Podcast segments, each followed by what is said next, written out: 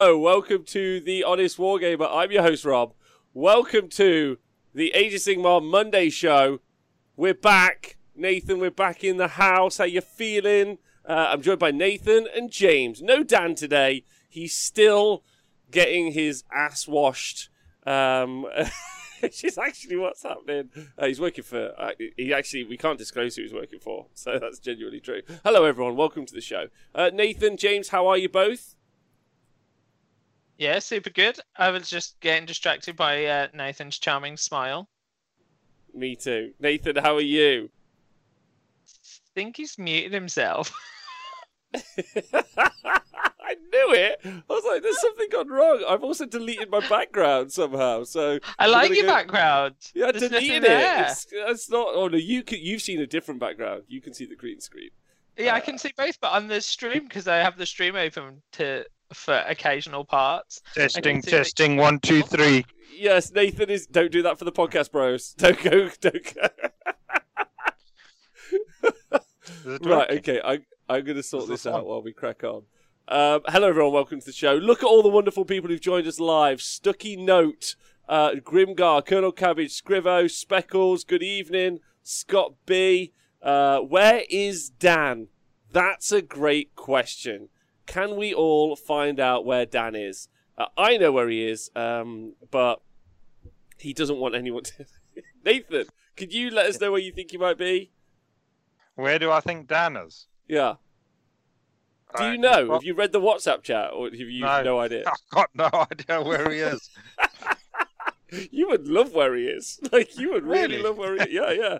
Uh, have a okay. have a guess where you think he might be. Uh, he is on top of a mountain.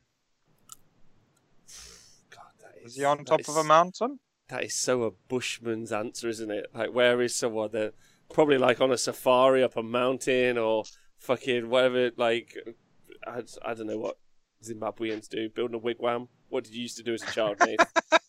Built a wigwam. yeah, built loads of wigwams. No, no wigwams. Uh, what did I used to do as a child? So many things.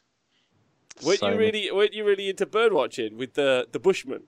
Yeah, yep. I was uh, I was out every weekend bird watching or fishing. I was well into my bird watching and my fishing. Uh, not that it's relevant to Age of Sigmar or this entire show, but I now need to know what was the best fish you ever caught. Uh, so I reckon I caught a, a largemouth bass, which was quite fun. Uh, it was like the last throw of the lure as I was leaving that night, and then it was probably the biggest one I've ever caught as because I used to go bass fishing a fair bit. Uh, they had American bass that they had imported there, and uh, yeah, the, the I used to go fishing with my mate from school, and his dad was so pissed off that I'd hooked this fish just as he was loading the car, and then he had to wait fucking 10, 15 minutes whilst I uh, got around to landing the thing. Wow, wow! There you go. It was it was your bass attempt. Oh, it didn't work. Close enough. That was Right. good. James, right? Hello, everyone. Welcome to the show. Uh, just if you're listening, you're like, "What the hell is this show going to be about? Is it going to be about bass fishing?" It's 100% about only bass fishing. Nothing else. Welcome to the new Monday show. We're doing no other content.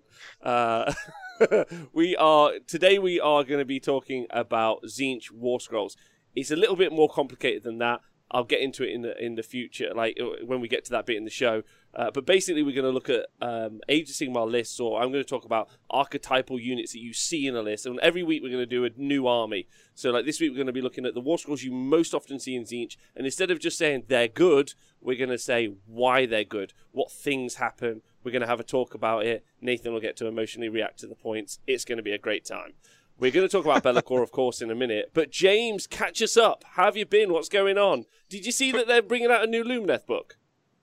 Uh, yeah, did see that they're bringing out a new Lumineth book. I think we discussed that like in 1992 when they brought out the White Lion Chariot. yeah, we did. How have you been? What have you been up to? Uh, not a lot. Still, still in the house. Uh, new job means I have left the house a little bit more. So I actually went and worked in an office for three weeks last week. That was really weird. On one Three day, weeks in one week. That's great. three days, three days. Went- You what, three really days? compressed time. Um, and then yeah, one of the days I met 50 people. What? That was a yeah, that was an interesting you experience. are a fucking slut. That's great. Well done. 50 people. Yeah, about 50 people. The building's huge. And I was wandering around. And so one of the rooms we went into, um, went into a room, and uh, th- it was so big that there was like eight people in one room. And my new manager was like, oh, this is really useful. There's a bunch of people. Introduced me to them all. And the whole time he was telling me people's names, I was thinking, I haven't seen this many people in a room in like a year. And so by the time he'd finished introducing them all, couldn't remember anyone's name, but I did meet lots of people. And that's actually a very similar story to my life, actually. So you know that when they tell you when you're doing a presentation to picture everyone naked. Yep. So when so whenever I'm doing a stream, like people jump in the ta- chat like Asteroid TV, Tom Whitbrook, Gnomes Bane, Stu Flynn, Jog BLC. They jump in a room and then I picture all of them in the room with me naked, and then it just chills me out. And I'm just like, so the more people who join the stream, the more the more I the more I imagine it, it gets really cramped after a certain amount of people. So I be like, don't, we don't like to do more than 300 viewers at a time, otherwise I'm picturing all sorts. So uh, have you if ever have you ever played the PC game Mount Your Friends? I have not. Okay, that's what I imagine your life is like when you're streaming now. so later, I want you to find that game. It's on Steam. I Other like how everyone, every single person in the chat is like, I'm currently naked. Like all of them, every single one. Maybe we should just have a show with like 500 cameras on. I think all call it one Skype call, 500 people. Let's go. Right, okay. Uh, J- uh, Nathan, how are you? What's been going on? Uh, I'm all right. Um, yeah, all good. Keeping busy at work and uh, not really done much hobby. Really, I've painted a bit more of the big fellas' rags, so getting there with that. Uh, what other For, for hobby people, I've for people listening at home who can't see, he's describing a mega gargant who at this stage is now just called Big Fella. Is that his name? Yeah, that'll do for now. Big fella, nice and imaginative. That's me. Uh, yeah, And how, what percentage are you? Have you painted him up to? You have paused, so I'm worried that can you see me you can see you now, bub. now? Yeah. Well, well, can How we about just guess now? a percentage? Mark, he's Oh, dear God. fifty-two point. Oh. It's 52 point something. I sometimes think, why doesn't this show get thousands of viewers? And the answer is, I know the answer. Like, right, okay, right, let's go. We'll just slow it down. Twitch chat, don't worry. Yeah, the tension is so real. Everyone in the chat is on tenterhooks about what percentage Nathan's been. Nathan, you're back, baby. Hello, Hi, how you doing? I'm doing well. How are you? A lot of excitement. Could you could you please tell me what percentage your Mega Gargant is painted? Uh, Fifty-two point three percent. We did it, boys. We did it. There we go. oh, I can't wait for next week for it to be somehow forty-seven point six percent. Uh, Nathan, how have you been? You been doing any Sigmar apart from painting up the big fella? Uh, the only other Sigmar I've done is argue with people on the internet about Kharadron overrules, over overlord rules. Overrules. So many overrules, yeah, overrules. Right. So yeah, like, there's been a lot of arguing on the internet over the past couple of days about rules. Uh, so very excited to talk to us about the nitty gritty because I saw you do over three tweets and I thought, "Whew, that is that mechanical keypad on that Nokia 32 or whatever is having a rough time. Uh, what, what, what, James? You can't stop laughing at your face. Laughing. Bring it on. What's the? Uh, what's the? Yeah, talk to on. us about. Talk to us about the rule. What's the situation? Break it down for us. Uh, can I be a dick with my Kharadron? No.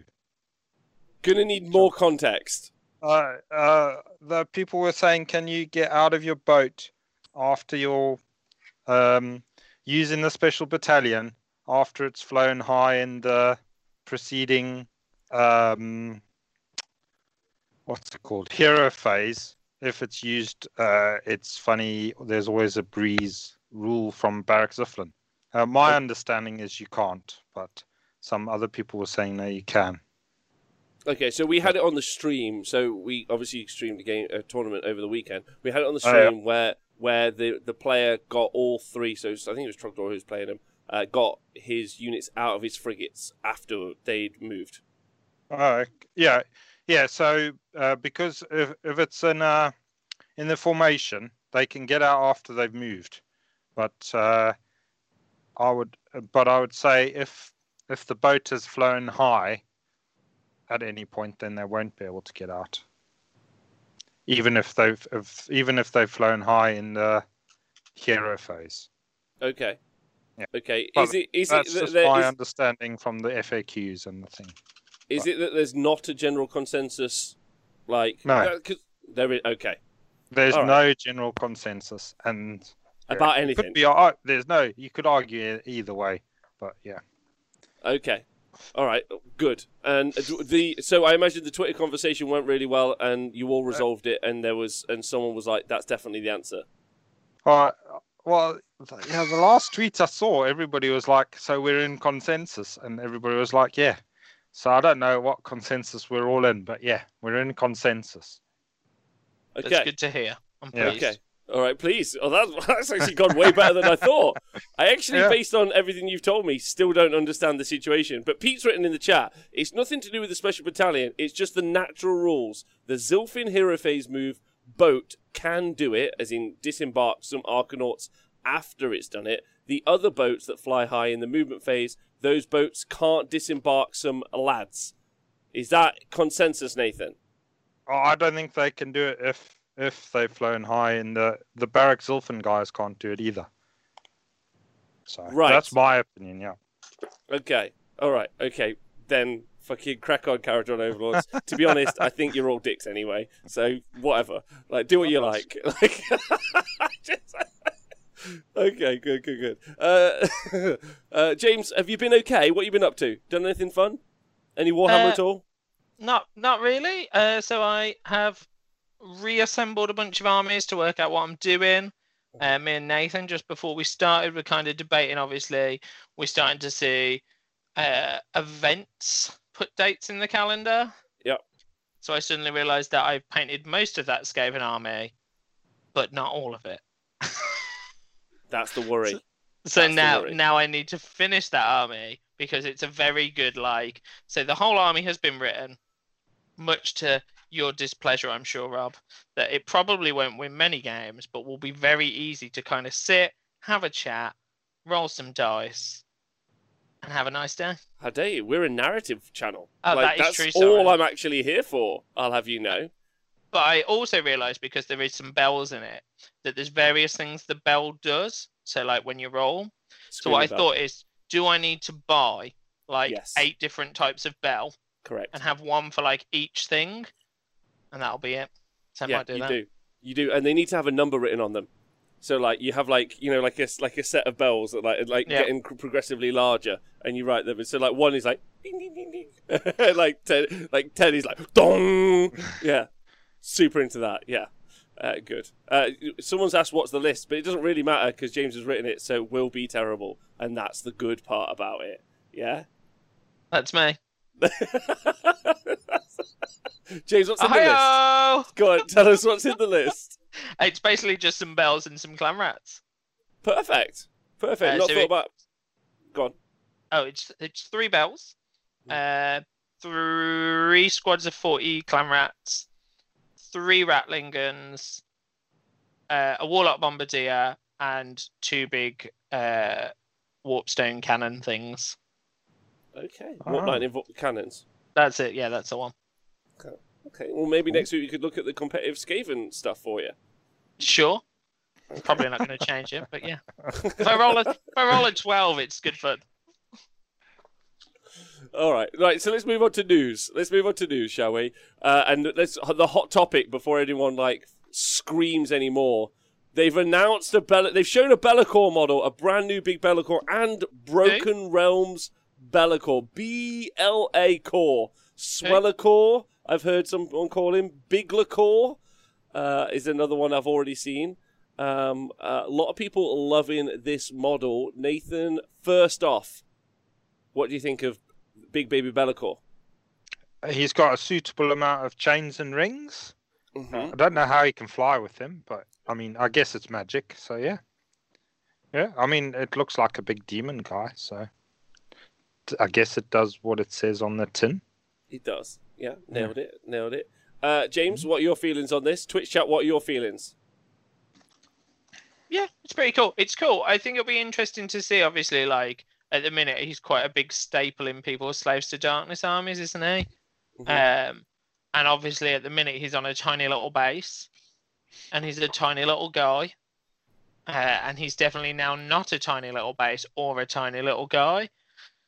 So it'll be interesting to see what they do with his rules, his points, how he works, because I think it will have a lot of effect on uh, people's lists. So I think that's probably more exciting than than the model to me.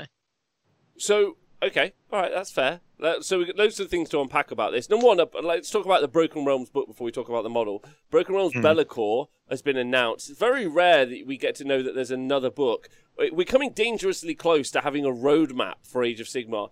Dangerously close. This is very similar to when you get lost in a city and then you ask a guy out the window and you're like, "Excuse me, mate, do you know where this thing is?" And he's just like, "Yeah, this way, left, right, left, right, left, right, left." It's almost that good as directions. We're like very close to knowing what the hell's going on.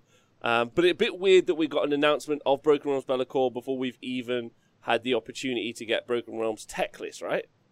Yep. Yeah, yeah. Yeah, yeah. But I think I think it's in that weird thing, isn't it? I know, like we talked about it last week, where they kind of said, um, "Oh, we're doing this. This is the plan. This is what our roadmap like. Well, not our roadmap. Oh, we had a roadmap. It's been changed.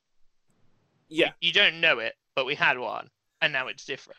Yeah, well, I, I'm actually very uh, like narratively for Teclis, like whatever. Like, just get the, if we get the Teclis book out of the way, I'll read it. It's like eating my vegetables before I get to the meaty goodness. As a vegetarian, I'm obviously saying this: the meaty goodness of my corn sausage that is Be'lakor. Like, I'm very. Uh, Be'lakor, big vegetarian sausage, you. But it's gonna be so cool. Like it's Be'lakor, man. He's gonna have like it's been gonna be up to some shenanigans. He'll have like been like directing some like chaos dudes, do some chaosy things. Like he'll be like getting all the demons together, and they'll be like, "Should we help the mortals out?" And they'll be like, "No, screw the mortals. We're made of magic. Let's go, pixie power." And off they'll be going, like doing magical demon stuff, throwing sparklers everywhere. Very excited for Be'lakor like inclusion. I think it's gonna be very good. Uh, yeah, yeah, I'm like really excited about Be'lakor. I think that's going to be cool. There are loads of questions as, as rules wise. I want to talk about that in a minute. Um, but let's come back to the model. Okay, so I'm trying to be like number one. It's a better Be'lakor model than the Be'lakor we already had, right? Super good. Yep. Yeah. Thumbs, thumbs. Um, the chains and everything else. I'm just gonna say, like outright, that I don't really like the style. I'm trying to understand how to say this without someone being like, "You just being negative, Rob." So I've given it some examples on the screen. Get ready. Um, I don't like the style of the head and the torso. Generally, it feels like it's very blocky, as opposed to organic. Am I making any sense? He's from the 1970s. He's all about hard lines. yeah, yeah, yeah, like that's just what I think. That's what I think. I just want to show you like a comparison because uh, uh, our friend Vincey V, uh, that's what I call him nowadays, old Vincey V. So he painted up the Archvillain demon prince that James, I know that you've printed out and I've printed out. Yeah. Uh, so he's printed that out. Um, he's painted that out. I feel like that that's more organic, if that makes sense. And maybe it's the fact that I've been looking at this demon prince for a while. Yeah the so the demon prince by Archvillain so this is the one that i'm showing on the screen now like i think it looks great. Um and i just i look at the Be'lakor model and i'm like it just looks very it looks very inorganic if that makes sense like super blocky. Um and that's that's my like i'm not trying to say it's a horrible model in any way. I think it's obviously a very nice model. I just don't know if it's like the best demon prince model i've seen this year so far is all i'm trying to get at. Do does that make sense? James you seen the difference between the two Yeah, yeah. I think I think like I looked at this earlier, and I feel like almost what they've done because I think it looks cool, and I think with a cool paint job, it'll it'll be a really wicked model to see on the table. But I think almost what they've done is tried to take, I, and I can't remember when that old model's from, but like they've basically made that little metal to or fine cast model big, haven't they? Like he's kind of doing the same pose. He's kind of got like the same body structure. The old one was quite angular. This one's quite angular. And the Demon Princes that they do it uh, Angular as well. It could be, it could 100% be the paint scheme. I'm willing to admit that. And I'm not enough of a good painter to understand if it's the paint scheme that's making it look more blocky than than you normally see it as, right? Like, and obviously they know how to do organics really well. Like the squigs are really rounded and and very organic. And I know this is a bit of a deep dive on like a model reveal, and I think it looks really pretty. And like the people will be able to do some really cool stuff with it. I love the sword. There's no, I'm not criticizing it. I'm just saying like on my personal thing, I looked at it and I thought, oh, the head's a bit like meh. Do you know what I mean? Like that's how I felt. Again, having looked at this model very recently from Vince. So do you reckon with a head head swap it would do you reckon with a head swap that would fix that, or do you think it's like the whole body body is too? It's the it's the it's the torso and the legs, right? The legs are like huge and chonky, and the body's quite small, and then the head's even smaller. Versus, I don't know. Like I'm again trying very hard not to like. I'm not like saying it's terrible. I'm just saying like you know like, and it looks cool. It's a better Demon Prince. I'm going to use the other Demon Prince, uh, the Archvillain one, as Be'lakor. And if anyone's got a problem with it, I'll be like, lol. you, you, you, sound like a nerd. That's what I'll say to them. I'll say it right to their face, yeah, as I flip them off and I walk out and buy myself some frazzles. That's what I'll say. Yeah. frazzles. Keep them frazzles down, your boy.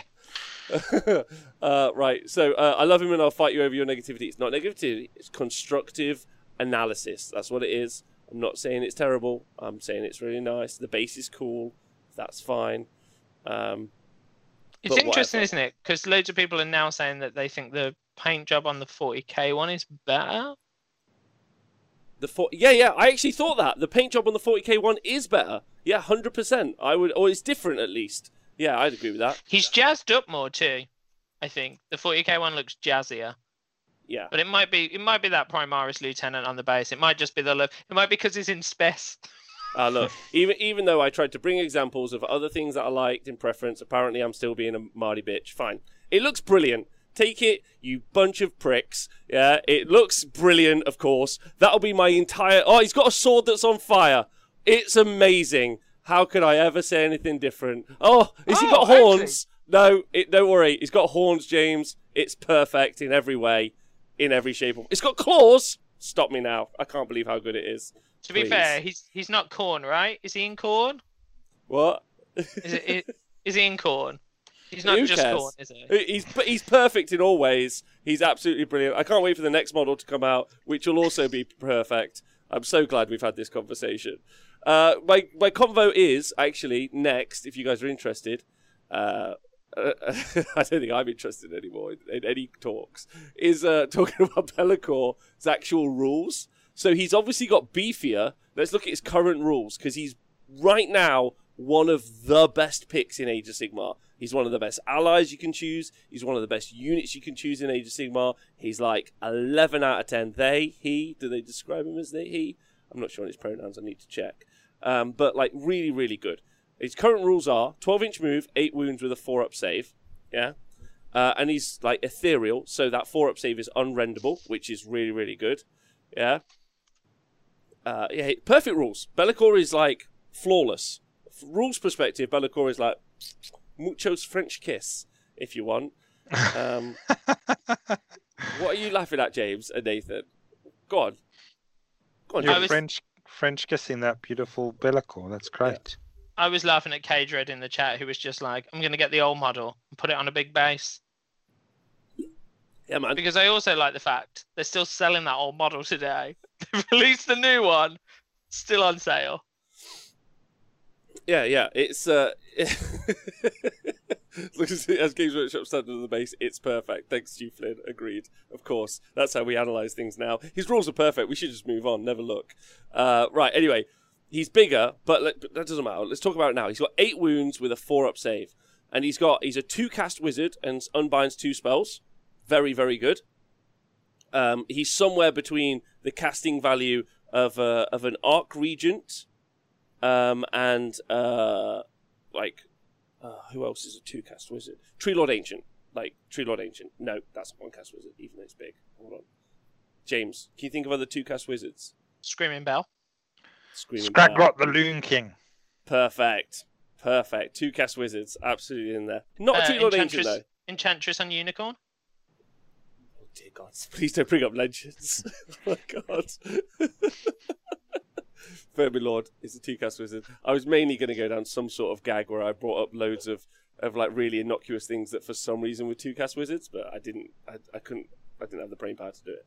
Anyway, and he's got an amazing spell. Cast on six, you pick an enemy unit within 18 inches, you get plus one to wound against it, which is wicked. Really great spell. Like, really, really good. So, like, he's great, uh, and that's great. He's got Shadow Form, which is the um, ignores ethereal, and then he's got Lord of Torment. And if an enemy unit fails a battle shock test while it's within ten inches, he heal up to D3 wounds allocated to this model, which is pretty cool. So he can heal as well, right, on that eight wounds. But I guess the reason that he's so important in competitive Age of Sigmar, or as we like to call it now, narrative Age of Sigmar, um, is the Dark Master rule, which is after setup is complete, complete, but before the first battle round begins, secretly pick one enemy unit on the battlefield. Once per battle, at the start of the enemy hero phase, you can reveal which unit you picked. Until your next hero phase, your opponent must roll a dice each time the unit attempts to cast a spell, move, charge, or attack with any weapons it's armed with. On a 5 plus, you can do it, but on a 1 to 4, you can't. It's so, so good. We saw it used to incredible effect in the first game uh, this weekend uh, of the live coverage, Battle of Copenhagen. We just had uh, a Cow Mountain man uh, do nothing for two whole turns because it lasts from uh, until your next. So it's, it starts at your enemy's hero phase until your next hero phase. So if they have a double, then they could have a unit do almost nothing for two turns. Now that unit, so some specifications. That unit has to be on the board, and your and Be'lakor has to be on the board. But even if Be'lakor's slain before you use it, you can still get to use it. It's really good, really good. Have you ever played against it, Nath? Uh, not in that form. I did play against it once when you had to roll a five up, was it, to do anything? Or so, yeah, is that that's the rule, isn't it? Yeah, I Yeah. played against it once. Yeah, it was was all right. I don't mind. I mean, I don't think it's the most fun rule, but it's all right. Um, it's it wasn't that bad. I guess it's just for a turn. But it's Yeah. so good though. If you're playing with it, it's so useful. It's so oh useful. yeah, 'cause- yeah, it's a proper threat, and uh, especially as the game's only five turns long, so yeah, and not all of those turns get played. So yeah, pretty good. It's true. They really don't. they really don't. so yeah, it's it's really really useful. Like it's used to like stop things like Archaon builds. That's a thing. Uh, Hearthguard Berserker blocks. Um, like a whole bunch of stuff like that's really scary. Uh, or, or even just some sort of key piece in the right situation. Um, it's just very very good. Uh, so what do we think that the upgraded version of this is going to look like? Um, like so, Lord of Change currently is at 14 wounds. Do you think we might see a 14 wound Be'lakor uh, with a four up ethereal save? I fe- well, they do that. seem to be gi- giving everything a lot more wounds. I yeah, and he's a big, a much bigger boy, so you'd expect him to have a load more wounds. Mhm, mhm. Yeah, me Yeah. too. I think that. I think that his sword, the Blade of Shadow, six attacks, threes and threes, rend one, two damage. So he's pretty beefy in a fight as well. I actually expect his damage to go up a little bit as well. I'm expecting a bit of rend two, damage three, uh, but we'll see because he's got a beefier sword at the end of the day. But you never know. Um, it probably might just be like a Mega Gargant. He might have 18 attacks, fours and twos, rend one, one damage. Who knows how it's going to go? It could go anyway. Um, Depends how you fast he's swinging his arm. exactly. yeah. Uh, four, 14 wounds, I can definitely see that. I think it, he's definitely going to keep the Shadow Form rule. I think he's still going to keep the Dark Master rule as well. I think we're going to see that. Hawkeye in the chat isn't a fan. He thinks that needs to be changed a little bit. Wargaming Dad has suggested it goes to a 6. Maybe. What do you guys think? Well, no. Uh, if it was a six, it should be a four up or something like that, or it should just get 50%. chucked in the bin. Give them a, a fun rule. It's a bit of a boring rule. Also, I think one of the important points I think saw Pete put in the chat is you're going to want to keep him below 400 points because you're going to want to include him in other armies. Yeah, I think is like I think that's really fun. Uh, I like so. Is it a negative play experience? It's an interesting piece. Like ultimately, I wouldn't want many armies or units to have this, but do I like that it exists in the game? I think I do. I think I do. Like I think that it's a good interesting piece, and it's a nice counterpoint to like large Death Starry bricks or mega pieces. I think in the game. Uh, James, like, what do you think? Do you think this should be in there? Do you think it would be negative to play against? Yeah. Uh, No, I think I think there's certain rules in the game, like Morathi's, like this one, um, almost like Teclis just choosing what he casts on and how many he casts. Like I think there's certain rules to those certain big character models that have like a huge cost that just add like an interesting point to the game. Like generally speaking, you're paying an absolute ton of points when they do it. I think there's some interesting things to it. I think like this one's interesting that if you kill him, he still gets to do it. Like maybe that shouldn't be in there because it it basically means you're like, oh, oh, like it makes him more of a target. Um, but I also think it'll be really interesting because I think they could change that and make him beefier. Because I also think at the minute he's like, I, I can't think how many points he is. Do we know how many points he is? You're gonna you're gonna hate when you find this out. I can't wait. Let's just Nathan. Do you know how many points Be'lakor is? No, but I probably too cheap. Uh, where's the thing? Where's the computer machine that Ah, tells you it. the answers? Yeah. oh, there we go. Do you guys know how many points he is now? Yeah, so I think like at, at No, two- tell me. He's 240 points now. yeah, Okay, yeah. I mean, it's a very hard. That's the problem with a rule like that, is that it's a very hard rule to put points to, um, because it's because it's so different to the other rules. It's quite hard to compare uh, with other stuff. So, uh, my gut reaction is that's way too cheap. Uh, but there you go. I think well, 240, it's 240 is really good. Uh, thanks to It's a Hill weird Hydra for donating five pound to the show. By the way, appreciate you loads. Thanks, thanks you for the cool viewing. Uh, go on, James. What are you saying? I think it's a weird one, isn't it? Because if if he if he died and then he couldn't cast it, I think two forty points is probably right. Yeah. I think Oh, what, if actually he- you're not too far off. The Dark Master ability is just automatic. Yeah, but what I mean is like if once you'd killed him, he couldn't it, it couldn't be used anymore. I think actually 240 points isn't too bad. A four up save, eight wounds, you could literally nuke him in a turn. Uh, he, he can die. Like definitely can die. I Um, think he's. but- I think like. Go on. Oh, I just think the fact that he can then not be on the board, be dead, and still use that ability, that's where it's terrifying. Yes. Yeah. The, he, Be'lakor can be dead, so maybe making it so that Dark Master is uh, tied to Be'lakor being alive would make you a little bit more fragile. But he, don't forget, he's going to go up wounds, James. I expect that 14 wounds is going to be there uh, with a four up. There's a couple of questions. Is are we going to see him part of a larger? Are we going to see him as part of a larger demon force? Um, you know, because in if you go back to the Wrath of the Ever Chosen, we've got Legion of Chaos Ascendant, which is all the demons mixed together, and it also there's also the Dark Prince. So Be'lakor himself has got his own detachment. Uh, that'll be really interesting to see whether or not we end up with um, a new kind of like whole army with Be'lakor, and Be'lakor's just like I'm chaos on my own, demons only. That'll be fun. I'm not sure. so if that's does does he not actually? I don't know much about his lore. Does he not actually follow a specific god then? No. So like the old school, old school is Be'lakor was one of the was the I think he was the first Chaos chosen. Like so you know how so you know how Archaon has been blessed by all the gods. Yeah. Be'lakor was on the the drive to do that. Is that right? Or is the first demon prince something like that? That was the kind of story at the start. Um, and then uh, and then has always been jealous of Archaon ever since, and is trying to like he wants to be like the big granddaddy, but he isn't the big granddaddy basically.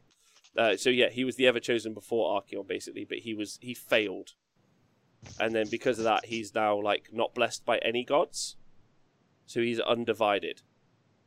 I think Ah, it, okay. it'd be super cool to see them change his narrative rules a bit. So if they bump up his points, bump up his wounds, and make him a big hitter, like him and Archaon never in the same army. I think. Uh, y- maybe that would be cool. I would like if there was like a jealousy rule on his war scroll, so like him and Archaon could never be included in the same army. I think that Yeah. that would be really sweet. Yeah, yeah. Don't want to hang I- out.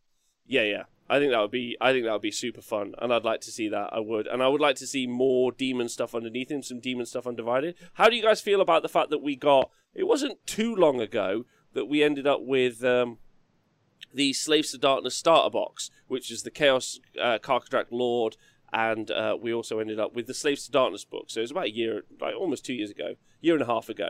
I do wonder if Be'lakor's been sat in a box waiting since then, and was meant to be part of like a a big release during that time, but maybe not. But it, like, I don't know if it necessarily keys into there being more Slaves to Darkness stuff. I don't think that's going to be the case. More chariots. Because he likes chariots. Yeah, Is that it? big Uh, fan. Used to fit yeah. in the back of one. I doubt he was due to go with the Slaves to Darkness because obviously his War Scroll, like you say, I don't think the War Scroll matches his um his uh his model. So I doubt, yeah, wounds wise and all of that. So I doubt that the War Scroll that we got in the Chaos Undivided and all of that would be the same one. So, um, oh, and you still can't buy Chaos Warriors uh, Knights outside that box. Good point, Desert Sketch. So, one of the Really? questions I'm, I'm going to ask the Twitch chat, James and Nathan. I'm going to ask you both. Twitch chat, same question. Where would you like Be'lakor to come in at? Obviously, we're in the situation where we know that there are two different rules writers. Yeah, you got the Ogor Mawtribes book, obviously brilliant book, written by Games Workshop, so therefore obviously brilliant. Yeah, and then you've got the uh, um, the Seraphon. the Seraphon book, and as we know, equally as brilliant and the same. But even though I feel, I know it's weird when they're both equally brilliant and perfect, it's weird that they feel like they're done by different authors. So my question is, who do you want to do the book? Do you want it to be the bin guy or the sin guy? Do you want it to be a pretty model with brilliant but some somehow rubbish rules, or brilliant but somehow over the top rules? James, where you pitching it? Uh, I'd like Nathan to write it, What's but one? but I think Go, going with the bin guy. Good man. I think it's probably well, it's due a sin because this the slaves book was probably not. Um, uh, okay, that's fine. Nathan, where do you want it pitched at? Uh, I'll go with the bin guy because I actually quite like those rules being uh, a bit more relax, uh, chilled out, Okay, all right. So my more challenging, shall we say? All right, my follow up is: Where do you want Be'lakor pitched at? Do you want Be'lakor pitched at like usable, like he is now, at that kind of like lower points bracket, like a support piece, uh, kind of interesting, or do you want them Gotrek level? Do you want do you want him like smiting whole armies? You know, Archaon, Gotrek sort of tier. That's my next question because because that's also another question which I think is quite interesting. Where you actually want Be'lakor to come in? Do you want Be'lakor to be like something you kind of include in an army, or do you want it to be a centerpiece that you build an army around? No, James, over to you. I, I want him to to have exactly the same rules, but be on a base three times the size. Same points, same rules, bigger model, because he shouldn't be bent. Like when they made that Gotrek model, and I saw it was coming, I was like, he has to be bent because it like that's narratively makes sense. Okay. Be'lakor failed. He failed loads of times. Well, I remember actually reading the uh, Gotrek End Times book, and Be'lakor was running away from Gotrek. So Be'lakor can't be as hardcore as Gotrek, not in a Okay. million years, because he's scared of him. Okay, that's fair. And that's fair. yeah, every time he meets him on the battlefield, he should just have to leave. Yeah, okay. Yeah. All right, fine. Fine. I obviously want him to be brilliant and he obviously when he comes out will be perfect in all ways and flawless of course with no criticisms from, from me. Uh, lovely.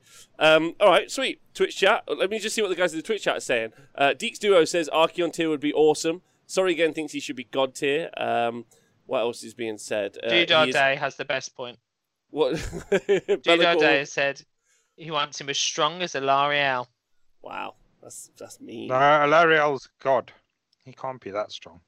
He's not God. He's just a prince. Uh, so Jim, so Jim Inkpen, I think makes maybe the best point here so far. I want him more hero hammer. I don't want more hero hammer. Keep him relatively cheap and able to neuter god tier models. I think that's the kind of fun play with Be'lakor's Dark Master ability is that he is able to neuter those big point models. We're all sick of people running the corn dragon in our face and smashing us to pieces. It annoys me how incredibly good that is as everything else.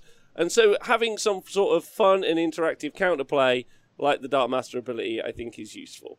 Ultimately, But I Um, hate that stuff in my. Co- I can't even joke about it. I don't want a corn dragon. Boring. Boring. Carry on. I'm sorry I interrupted. Please continue. uh, his size implies he's got centerpiece status. I think he's going to be a centerpiece model. I think it would be nice to see him as a centerpiece model and not play this sort of support role that we see him as. Um, so yeah, I think I think Well, having him. Go on, Nathan.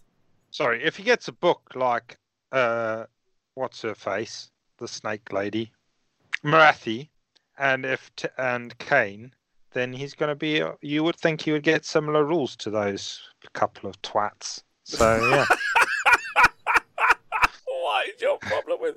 Uh, also, great opportunity for us to to just uh, Uh, say uh, a big shout out to all the women in our lives uh, on International Women's Day. yeah. Oh, any any opportunity you get to slag off an elf, you should take it with both hands. And Diamond some of your hands. feet. Stupid elves. Yeah. So yeah. Uh, so we're not you, just- you would expect expect him to be on the same sort of. I mean, they're on a similar level, aren't they?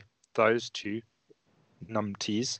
So Yeah. you would expect him to be again. He's getting a book, so maybe he ascends to another level of demon princehood, and uh, yeah, so he's going to end up with maybe godlike abilities, and also be like all of those other, like a pan stupid elf, whatever. Imagine, imagine, um, imagine you get called into the Demon Prince sort of office, and they're like, "What?" You, so they're like, "All right, boss, what's going on?" It's like, "Well, you've been doing really well recently. I've been really proud of you. So actually, uh, we're going to make you a Demon Prince uh, level two.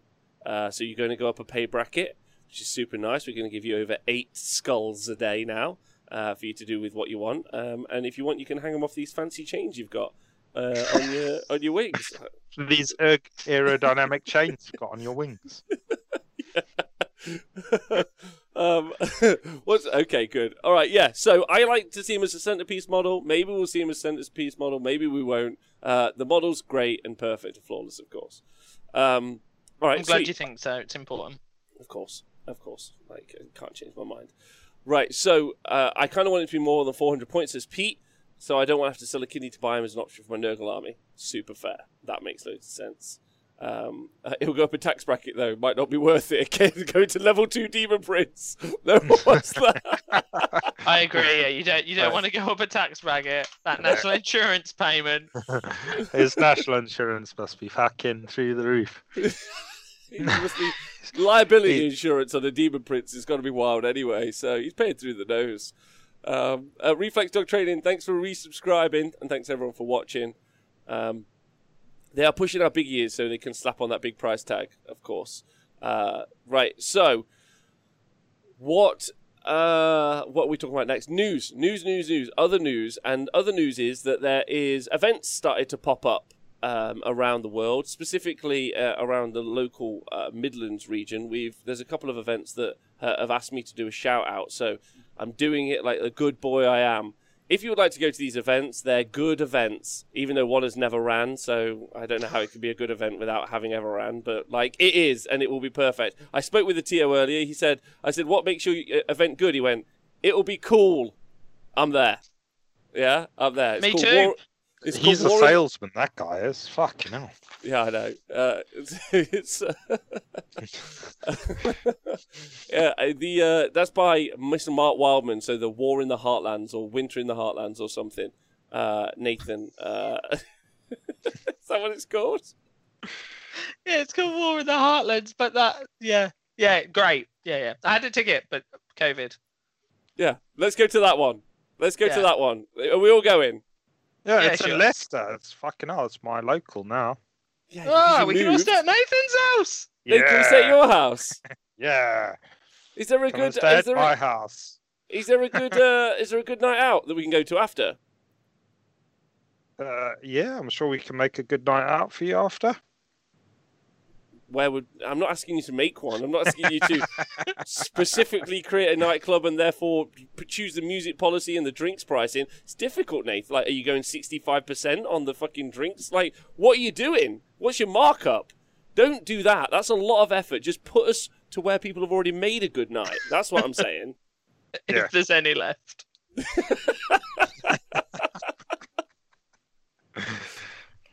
Uh, Let's go. Okay, all right, let's go. All right, so we go to it. War in the Heartlands is what it's called, or something. Uh, I know the To. He's all right. Like, Knife in goes- the Heartlands. I think someone said it was good. Is it called that? Who knows? It's something in the Heartlands. It's Mark Waldman. Mark the Beastman on Twitter. Yeah, I'd go to it probably. Listen, if I wasn't doing the coverage for it, I'd go to it because I like Mark. He's all right. Like, probably, probably like. And then there's Bobo. Bobo is now two 100 people events, not one 200 person of event. Um, James, what are your thoughts on that? Uh, I I mean I don't know how John's going to keep up his momentum for two whole weekends on the trot, and then he's doing some weird like Masters thing at some weird place. Never heard of it. Terrible place. I wouldn't go. Nathan, how do you feel about there being two Bobos? That's uh, that sounds fun. Yeah, I mean there were always there was two bobos before. One was a crim bobo and then a normal bobo. So now I assume we're going to have four bobos really, because he's going to do two crim bobos as well. Is he doing? Wait. So wait. So what's? Let's do. Nathan's just making this up on the spot. Nathan, have you just announced two more events? Are Yeah. we doing two more events? Twin Yeah, Bobo. let's do it. John says there's also going to be two crim bobos. In fact, they're the best ones, so he's going to make four crim bobos because they're doubles. So Fuck. And you guys spend two meters apart from your fucking doubles partner. yeah, Oh my god. Uh, no, one half of the double plays on one one weekend, and the other half of the double plays on the other weekend, the twin- and then the top top four of the doubles plays against the other four of the other doubles, and then the doubles can play against themselves, and then that's it. I, I hope John Green's in here and he's just found out he's doing about nine more events. In My favourite thing is the naming months. convention now because it's not Bobo. It's actually now two different events. One's called Bo and the other one's called Bo as well. Yeah, and that's... or or is a doubles Bobo called Bobo Bobo Bo Bo. Who knows? Who knows? But if you are having events somewhere in the world, let us know. Uh, we are eventually going to do like an event show and talk about the events we're going to be at for event coverage and events that like whatever. Uh, but that'll be something we do in the future. Like, look, there's going to be some fun ones. Just get out there. Like, if it's safe to do so, of course, of course, get out there, have some fun. Just be conscious, be like healthy, look after each other, love each other, all that other stuff. Fucking hell. Can't be asked. right, Do okay. you want to go to Bobo Bobo Bobo? I do want to go there. I do want to go there. I really do. I really do. It's going to be so good. Would Swiss Perrins Bobo be Bobo Selector? Oh, for God's sakes. God's sakes. I wonder how many people are going to go to the wrong Bobo. what the fuck do you mean? I'm not meant to be at this Bobo.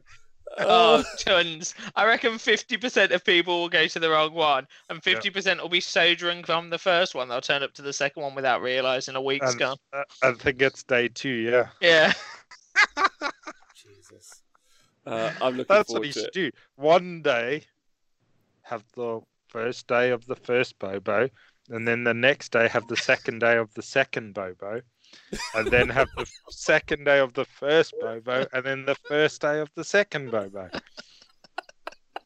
I'm with Give Nathan. people time, time I'm to with recover. Nathan. I'm with Can we Nathan get John too. in? Can we call John in here and just have him on? No, fuck him. Like he's We've like, we've decided talked about his already. event. That's all he needs.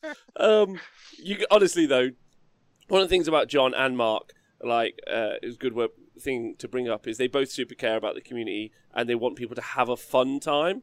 Like being them being competitive events is really a subsidiary to people having a fun time, and I think that's something that sometimes gets lost at events. Um, I'll never forget being shouted at to put my rubbish away at Adepticon, uh, even though I hadn't put any rubbish on the floor or something, and thinking, "Oh, you sound like a twat. I'll never listen to you again." Like that's what I thought. And you know what? John hasn't treated me like that, so that's fine. Um, uh, he's treated Nathan terribly, but that's a whole different conversation. That's for Nathan to fight his own battle on. You're a grown up, Nathan. Yeah. I don't know. I've had a few treats out of him. yeah, that's true. Right, okay. Yeah.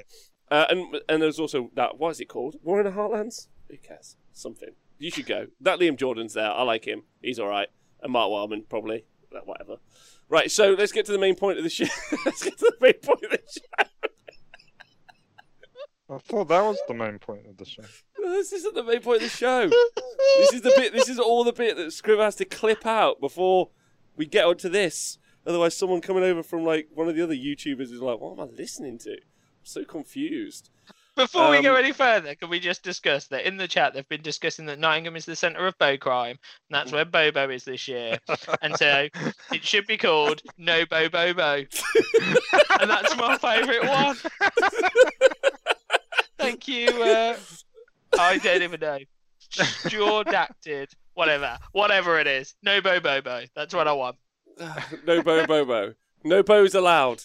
Um, right. Okay. So today's show. First time we're going to go through this. This will be this will be an interesting endeavour, and we'll see what you guys think. Uh, we are going to talk about the units in uh, a Tzeentch force, and basically what the units that you would normally see in a Tzeentch list look like, and why you see them in the lists, and how they work. And if you come up against them, what you are expecting to see. Ah, Zaddy guy, thanks so much for resubscribing. Um, so that's the that's the idea. Like, so we'll talk about them because some people don't know why. Me and James sort of talked about before the show. I was like, James, change host. Why is it good? And you were like, oh, does is there or something? Like, so the idea is is to learn as a group what the uh, what these war scrolls and what some of these things do and why they're so strong and why they're so powerful, and then also maybe you'll be prep, better prepped and armed to play against them in a narrative capacity at tournaments in some ways. Uh, right, before we go any further, Nathan, uh, just off the top of your head, you got any thoughts about the strengths of Tzeentch when you play against them and, and, and why they might be strong? So, uh, if you're playing against Tzeentch, um, you're sort of expecting them to have magical dominance. They're supposed to be really good with the old magics, aren't they? hmm Uh, and you're also expecting them to have those sodding destiny dice. So they have they have the opportunity to make some reliable decisions in the game. Mhm. So uh, long distance charges, battle shockers, and stuff like that. Um, th- these are the sort of things you're expecting. Um, and then also, uh, so units that you're watching out for, obviously horrors, as just for being objective grab- grabbers and uh, acting like anvils, really. And then their main damage output coming from uh, flamers and magic. hmm Okay. Yeah. Yeah, yeah. James, have you got any thoughts? Um, not other than I don't think other than Nathan. I think Nathan was actually comprehensive today. He beat me to it. Normally, I beat him to it. So I'm okay, that's that fair. All right, so we're going to talk about some of the things. I would actually probably say, Nate, that like magic dominance isn't really. I wouldn't say definite for Tzeentch. Like it's not. I would go on. Yeah, I mean, obviously, there's. I think uh, you can't really say dominance because uh, there's not m- very many dominant wizards out there other than like Nagash and Teclis, but they are strong at magic. The Lords of Change being able to flip the dice thing is is a really strong mechanic, but I mean, you you do want to still have other wizards in the game that are strong, um, and then uh, like a weaker cadre. So you, you've got strong wizards, like you'd expect um, a real souped up goblin wizard that's really done loads of mushrooms to be able to really push through a spell occasionally. So, but you know, he's he's still struggle against somebody like Teclis or uh, or Nagash, which is fair enough. But so you would expect them maybe to be on a similar level to like a Lord of Change or something like that. Mm-hmm. Uh, so in my mind, they're strong, but they're not like Nagash level because he's a god, and they're not gods. They're just demons. Yeah, like it's kind of it's it's, it's a, I think it's fascinating when you think about the Tzeentch army in some ways is that like it feels counterintuitive in some ways to what you might think, and and a whole bunch of the stuff is trash. Like, uh, and I won't obviously, and also perfect somehow at the same time. So I won't go into those perfect war scrolls. We'll just focus on the more perfecter war scrolls that generally see play at events. And there are two overriding builds that we see fairly commonly recently. Obviously, we're recording this March uh, 2021, so maybe this will change uh, when FAQ points changes or whatever.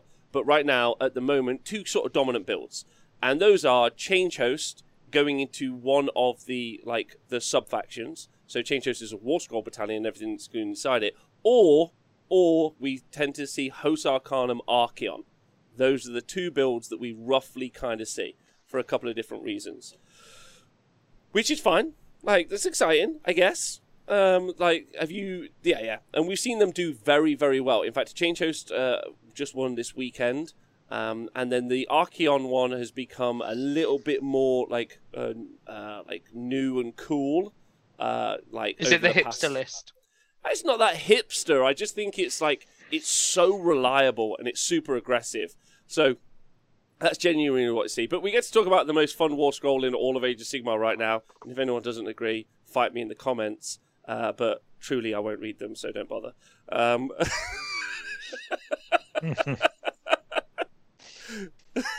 Just having one of those days. Right, the horrors of Tzeentch is the thing that we'll talk about first. Right.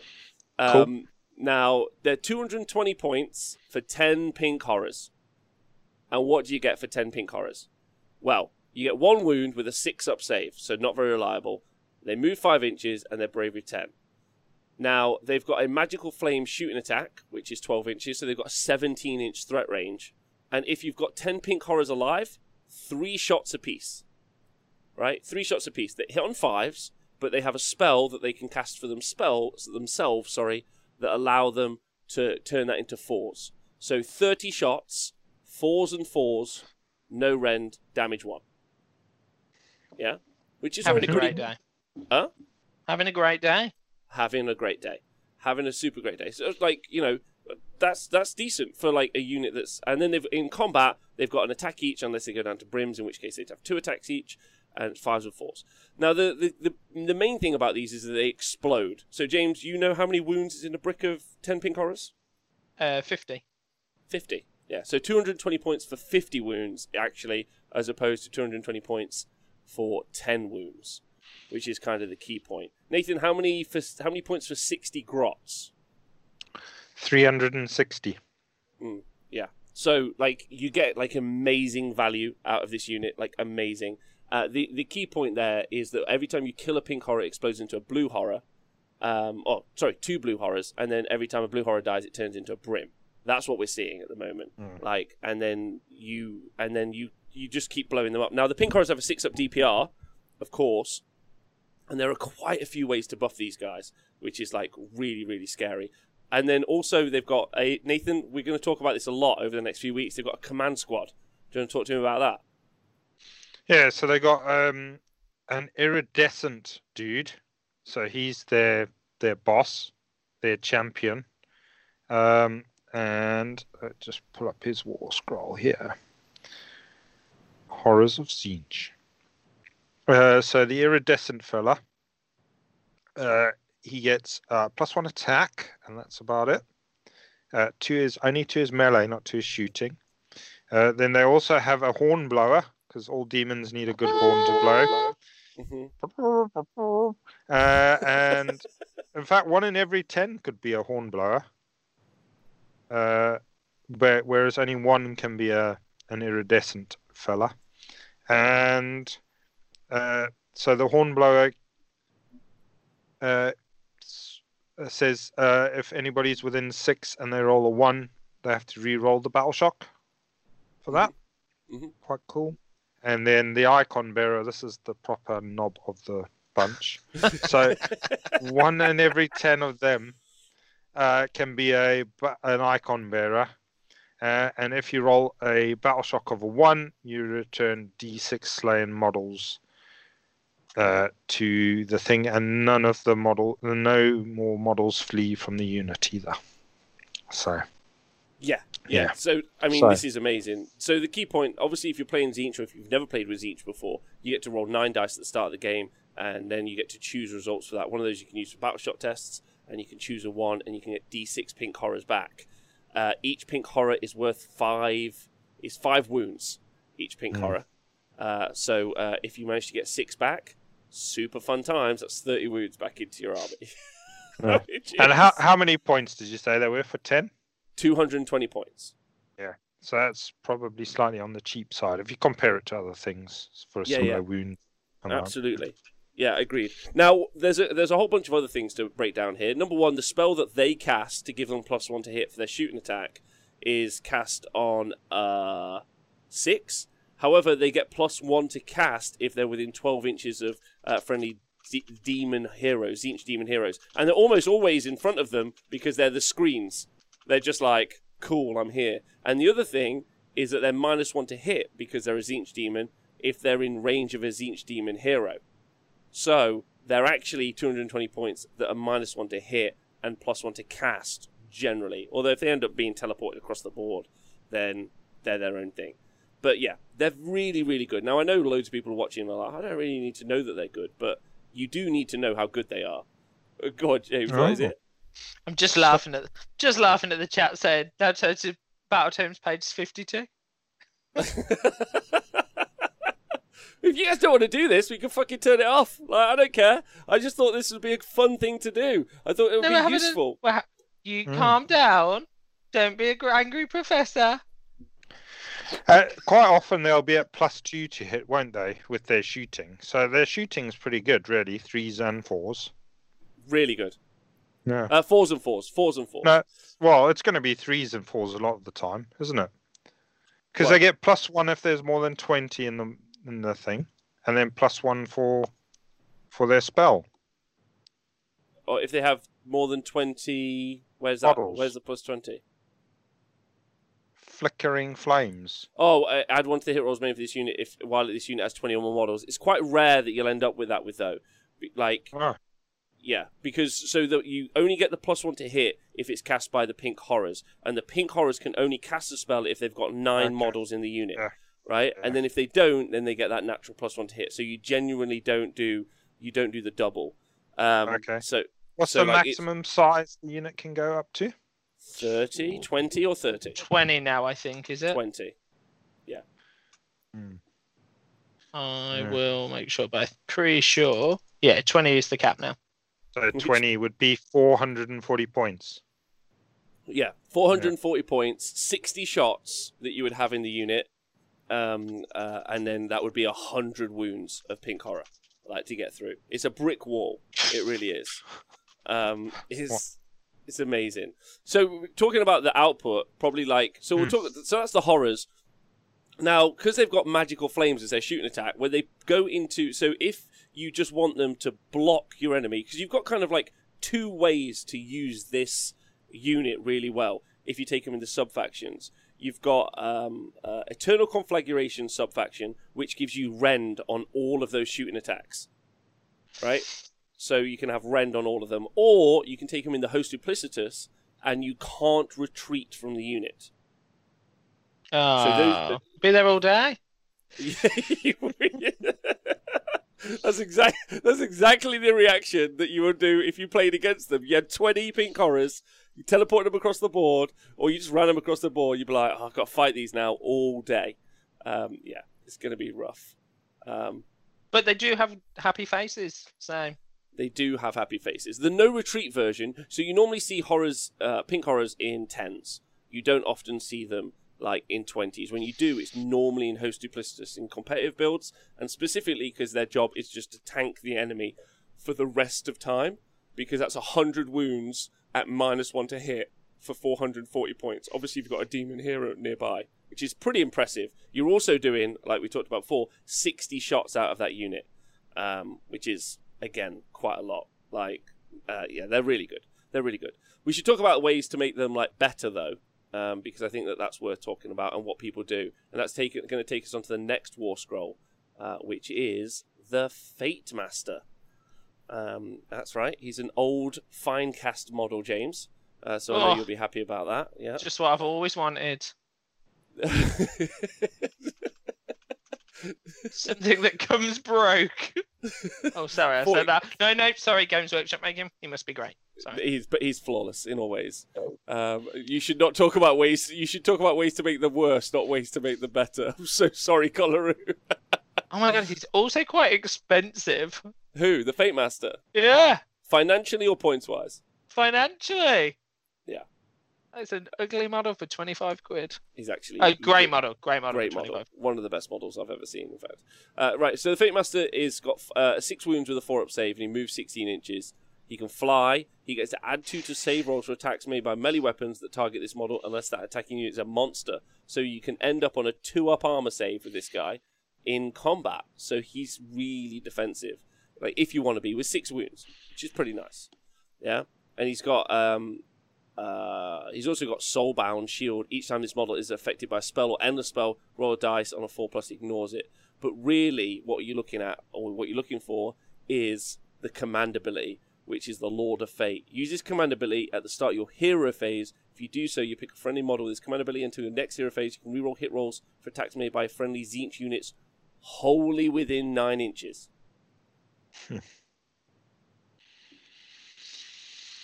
It's pretty good. It's pretty good.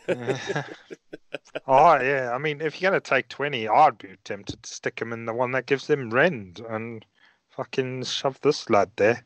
Then it'd be threes and fours at rend one. They wouldn't be a.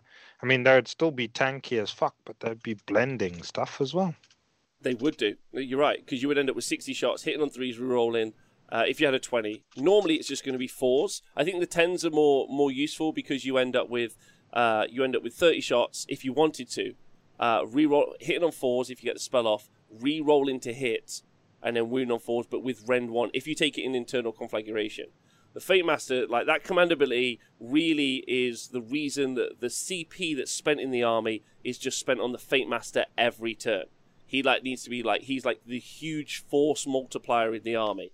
If the reroll to hit for everyone within nine inches brings us really nicely, really nicely onto the Flamers of Tzeentch, uh, who are pretty iconic at this point.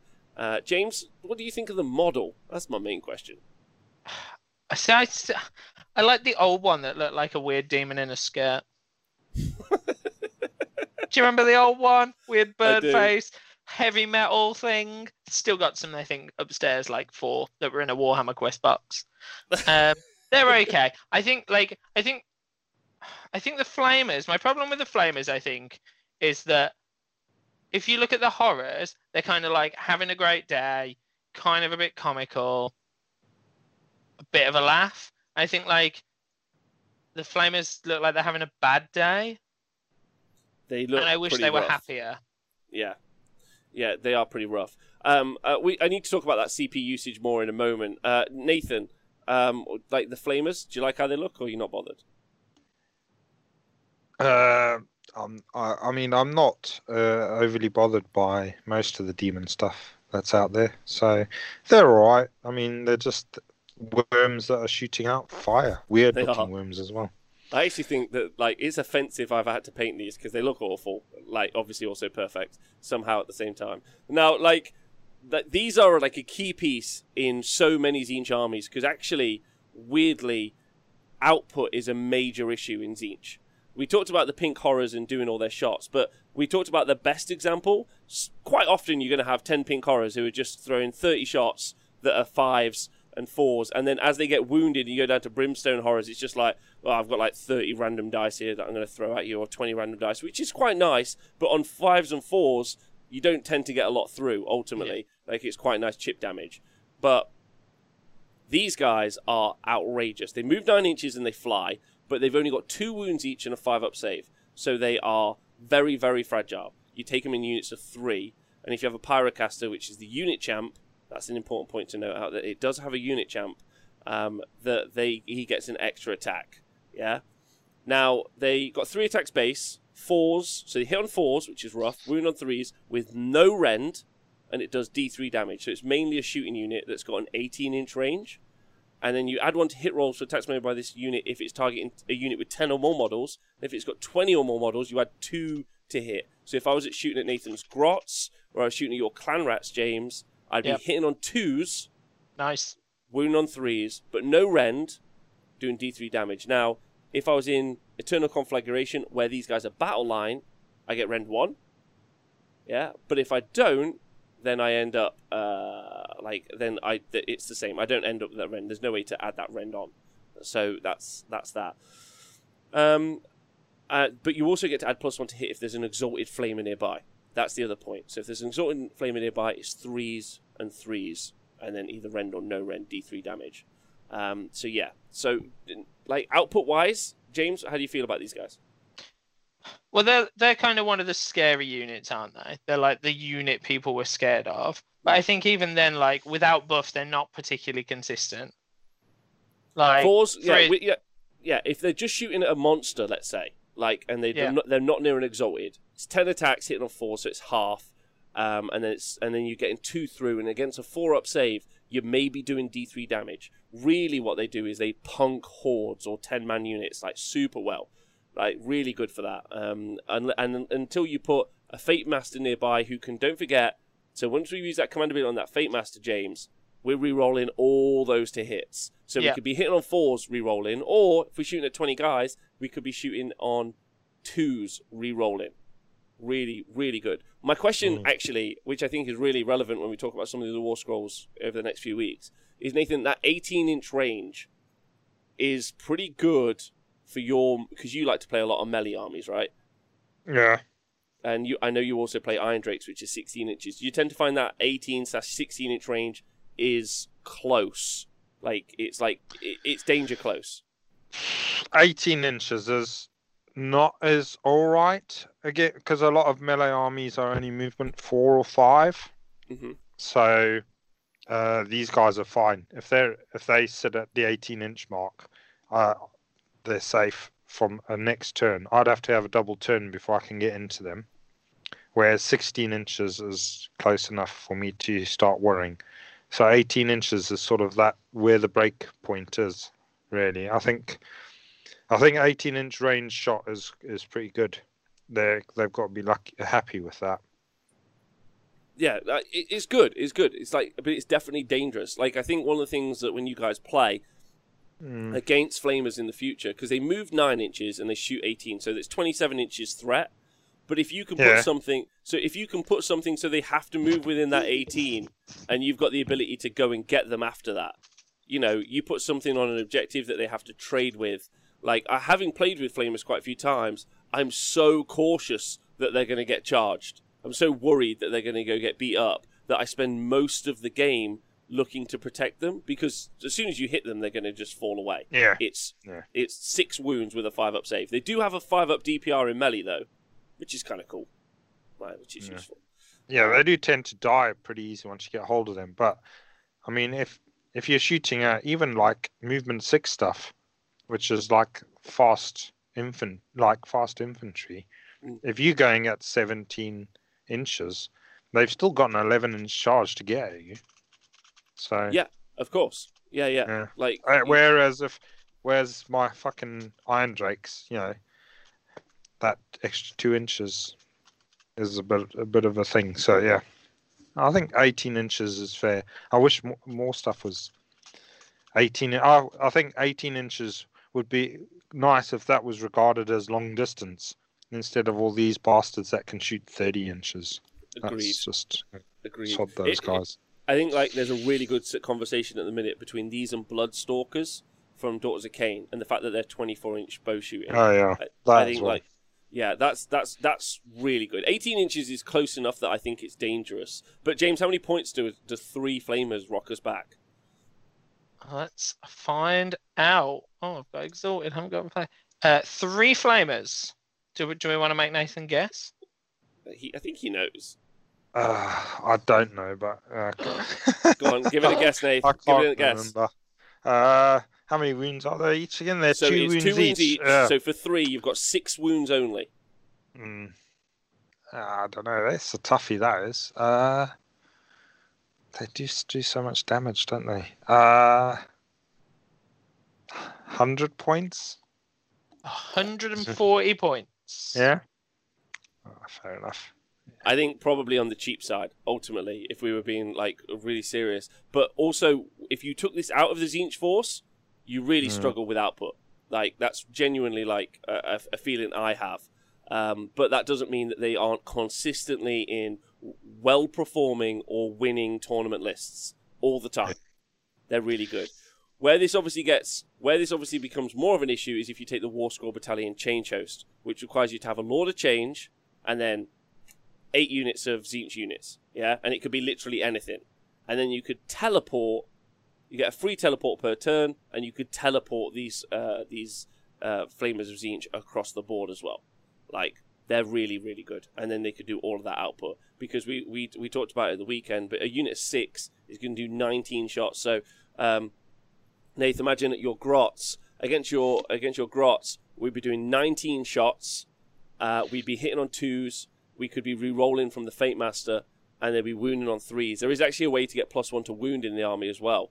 So you could actually be twos re-rolling, wounding on twos, rend one d3 damage from 19 shots, and that's only going to cost you the 280 points plus uh, a Fate Master to do that combo, which is pretty scary. Yeah. Yeah. Yeah, yeah, yeah. Yeah. yeah. Oh yeah. Yeah, they're pretty scary, especially in certain situations like that. Yeah, they're really good at shooting grots. That's for sure. I mean, and even clan rats and stuff like that. Definitely. Yeah, I think that's the thing about them is they'll delete they'll delete a unit. Clan rats, uh, they'll delete like these large hordes so Mm. quick, uh, and that rend one is really useful. Where they do that's if they're in eternal conflagration. Where they do struggle is against armor, because if they do Yeah. go up against armor and they aren't in the eternal conflagration with the rend, they- they've got no rend. Like they're not Mm. punching through anything. If you had a re-rollable save, like Varangard are a good example.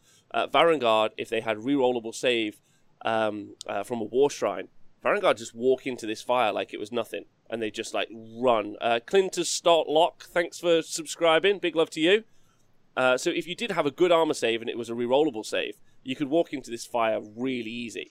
I think. that That's what makes them so hard to, to cost, is because it's yeah, without that eternal conflagration, they're not that scary to be honest. Even yeah, it's that point that extra pip of rent. Uh, so uh, ju- I think a lot of that 140 points, you know, some of that has got to take into account that because uh, if if there was no ways that they could access rend, then they probably wouldn't be as scary. I mean, up against an OBR force or something like that, they they probably do very little.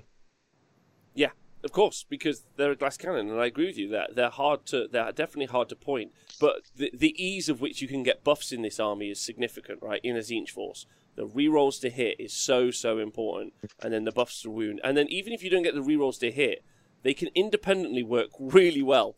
Like if you just have ten, six of these guys or three of these guys, they're going to be hitting on twos and then wound on threes just from their war scroll Yeah. which is bananas. So they're very, very, very good. Um, and like, and you'll see them a lot. And I know people know that, or some people might not know that though. So hopefully that's what this the point of the show is. Um, and we'll do this every week. And if you guys are listening and you like this, or you're watching on the live now, let us know what you think of this because I think it's interesting. Um, how many summoning points are they, James? Could you find out how many summoning points they are for us while we uh, Uh, yeah. Wahapedia.ru uh, is uh, just the place to go. Uh, that, that answers your question. It's it's a Games Workshop's electronic online database, as I understand it. Um, I think they are. They might be twelve. Uh, thank you, guys. Right, so uh, these- go. Huh? Is 12 right? Uh, the guys will find out for me. cool. But I'm it's not sure but it's it is but it's really it's really good output, right, Nath? Like really good output from the Flamers. Yeah. Yeah, yeah. They're good. It's good output, but they are pretty much. Uh, uh, Hey. they they probably go down to yeah to a stiff breeze. They're not very survivable, are they? No. They are 18 summoning points. Yeah, yeah, they're, they're on the higher end. Uh, right, so uh, Exalted Flamers as each aren't too different um, in that they get the plus one to hit, plus two to hit against bigger blocks. They do have Rend, though, and this is kind of a key feature here. Having an Exalted Flamer in your list, which I'm pretty certain is 120 points, but James could check for me. Um, you could, if you had them in eternal conflagration, you could have Rend 2 on that Billowing Warp Flame, which they have six base attacks, and then they hit on fours. Obviously, you get the pluses if you want to. Uh, the three they wound on threes, and then rend one d three, but it could be rend two. Um, uh, and then you and then you've got they've got all the same rules, so like a five up DPR in combat. But these guys, this is like super glass cannon. James, is it one twenty points? No, even better. Oh, 100. Flat 100. Oh, baby. Mm. But it's only four wounds. Yeah. Four wounds. So again, it's crazy when you look at a Tzeentch army. Like it's really fascinating when you look at it on the tabletop. You're like, okay, how many wounds you got? They're like, right now about seven. Yeah, I've got like like these two units are six flavors of exalted flavor. You're like, I'll kill through that all day. But then the pink horrors are in the way, which really are secretly fifty wounds, and you're like, oh fuck, I hadn't expected that.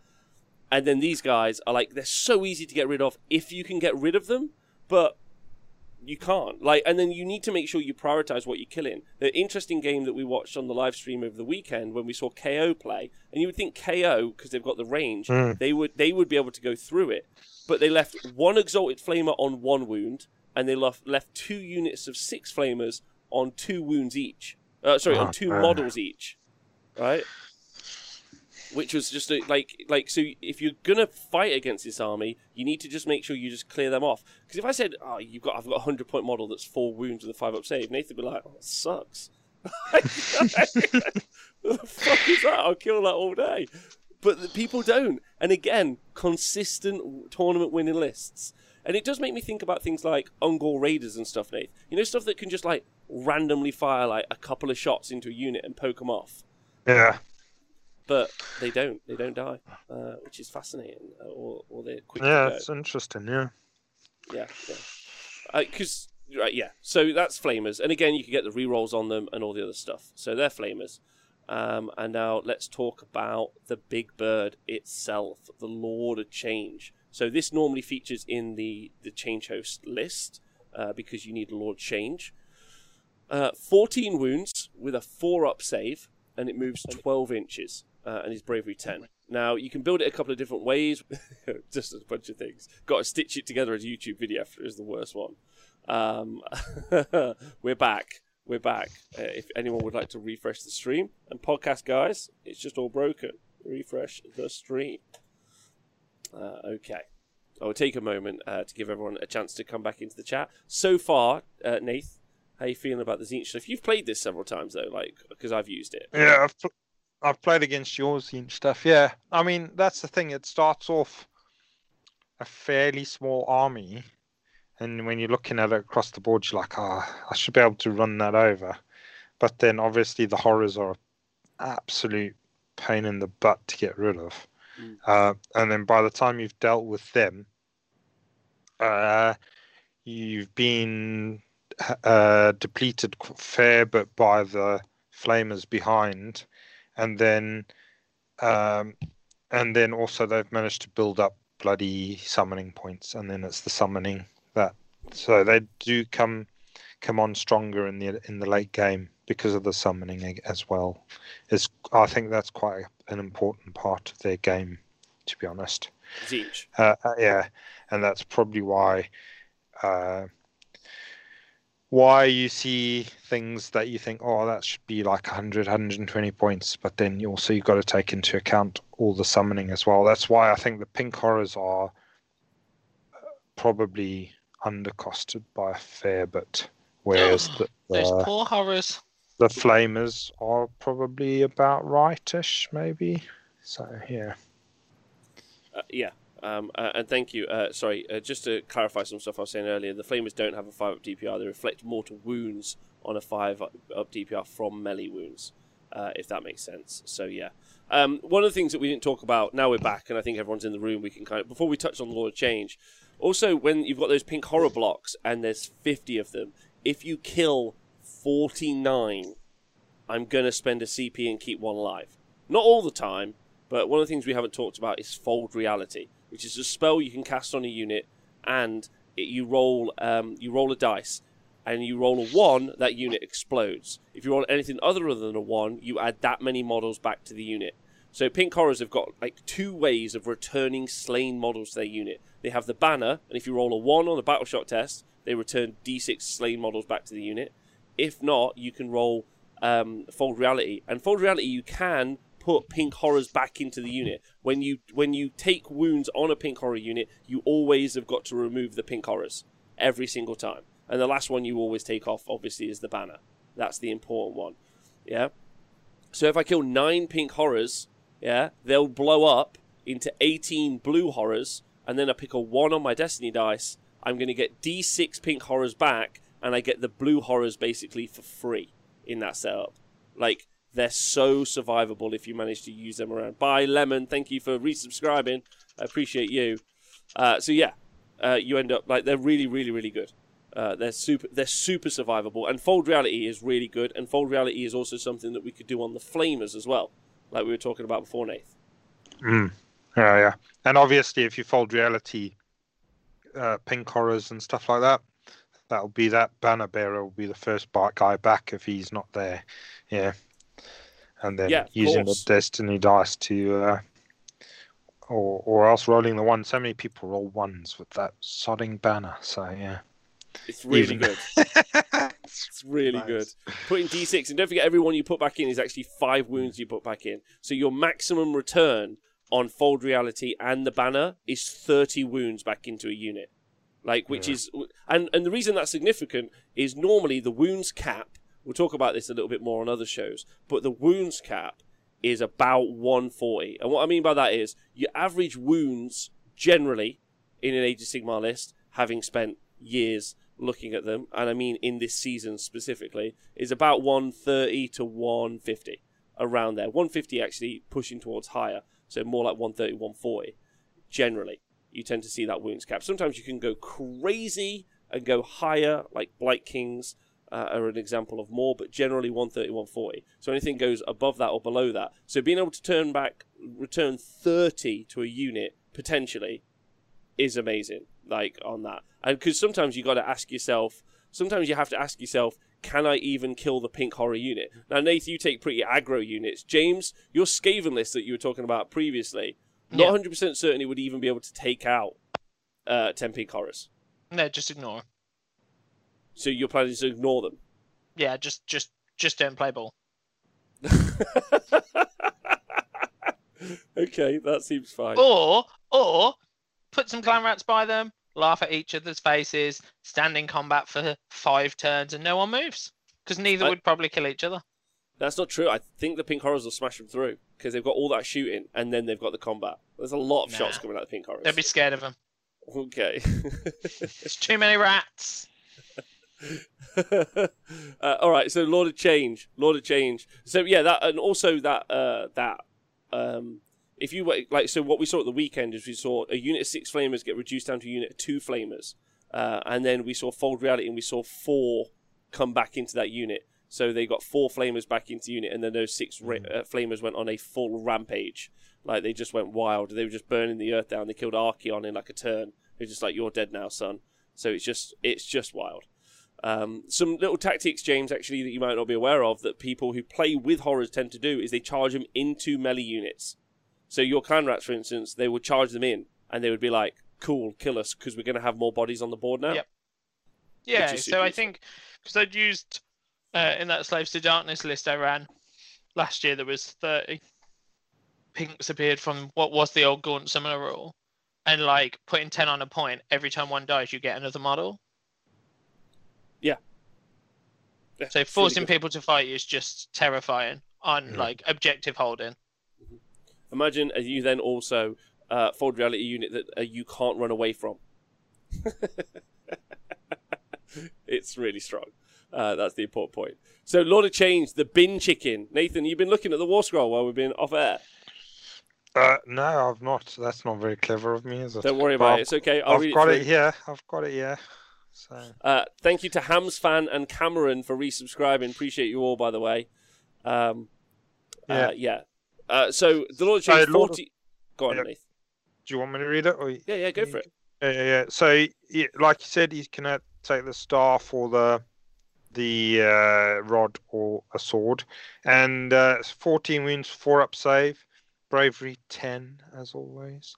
Starts off with a 12 inch move, and that drops down to seven as he gets a bit more duffed up during the game. Um, the rod does some shooting attacks, and then the other the other ones are all melee. So the rod actually is two d six attacks, threes threes minus one, doing one damage, and then the staff is four attacks, fours. Uh, starts off wounding on ones, no rend, damage two, and the sword is two attacks, fours, twos minus two, three damage, uh, and then he's got his beak and talons, which are fours and threes minus one, doing two damage. So yeah, he can do a little bit of output combat and shooting, depending which com- which uh, combination you take. But his abilities is the master of ma- mastery of magic. This is when you make a casting roll, uh, you change the lowest dice to match the highest dice. So that's that makes him a pretty reliable caster, wouldn't you say? Yeah, so if you end up casting a six, um, like you cast a spell on a six, then then it becomes a, a twelve to cast. Like Yeah, that's if what it one is. of the dice is a six, yeah. If one of the dice is a six, so that feels, um, like it feels like a very strong ability. Having played with it a few times though, like when you roll two threes or a three and a four, yeah, an eight is pretty cool a cast as a cast roll, but it's not like dominant. You know, we talked about this like magical dominance, like that you maybe get from Nagash and that you get from Teclis and that you get from Kroak in a lot of ways. Yeah. Uh, I'm not 100% certain that like like I of course I'm saying it's strong, of course. Yeah, and you've got the ability with Destiny Dice to pick dice results as well if you wanted to. However, I don't know if it's like it's the best because like some of the stuff that we're talking about, like let's say if you wanted to do damage with Infernal Gateway, like you want to do damage with Infernal Gateway, like it's a seven. You probably are going to get it, but you might not get it. Like it's like I I feel like I would prefer a reroll with some pluses to cast than I would rather have that ability. I think that there are other stronger, more reliable casters. I haven't put the maths in. Um, now you can actually get rerolls in the army as well. If you go into Host Duplicitous, you can get an artifact, a command trait, and you can have reroll casting in a bubble, which is also really, really useful. Um, uh, but yeah, to be honest, uh, you just lets you hit average more often. Yeah. So instead of making you a strong caster, it makes you a more reliable mid-range caster. But the Tzeentch book generally has some high casting values on the spells. So you don't you, like you look at a Lord of Change and you think I'm gonna smash the magic phase, and actually you're gonna do okay in the magic phase, which is a very different sort of thing, especially for the price you pay for a Lord of Change. Uh, I'd say. Uh, you do get Spell Eater, which is, I think is actually a great rule, which is once per turn in your hero phase, you can pick another spell within 18 inches of the model and you can eat it, which I think is brilliant. Uh, and also, if this model successfully unbinds an enemy spell with an unbind roll of a 9 plus, this model can attempt to cast that spell if it's possible for it to do so for the rest of the battle, which is That's a fun. super cheeky spell.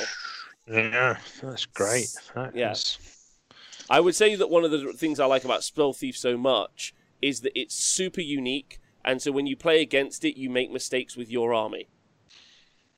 You go like you say to yourself, "Okay, I'm going to cast whatever spell it would be. Let's think a um, uh, Teclis spell where he doubles the um, uh, how many command points you spend, Yeah. and then you just go, "Cool, I'm just gonna I'm just gonna bang that out. Uh, like I'm gonna pick the unbind roll."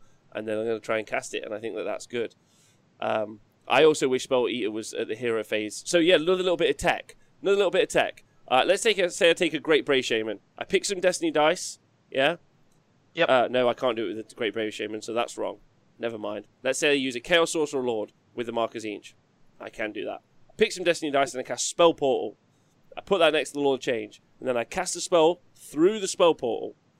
I then can eat the Spell Portal so it won't affect me next turn, and I can recast it. Because every time I cast a spell, I generate a Fate point to summon, so I'm super on board with that. So I just eat the endless spell I cast it. That's actually out of phase with how we normally think of endless spells being cast or unbound. Normally it's at the start of the hero phase. So it allows me to put the spell portal out, do something super fun, and then take it away so you can't use it against me.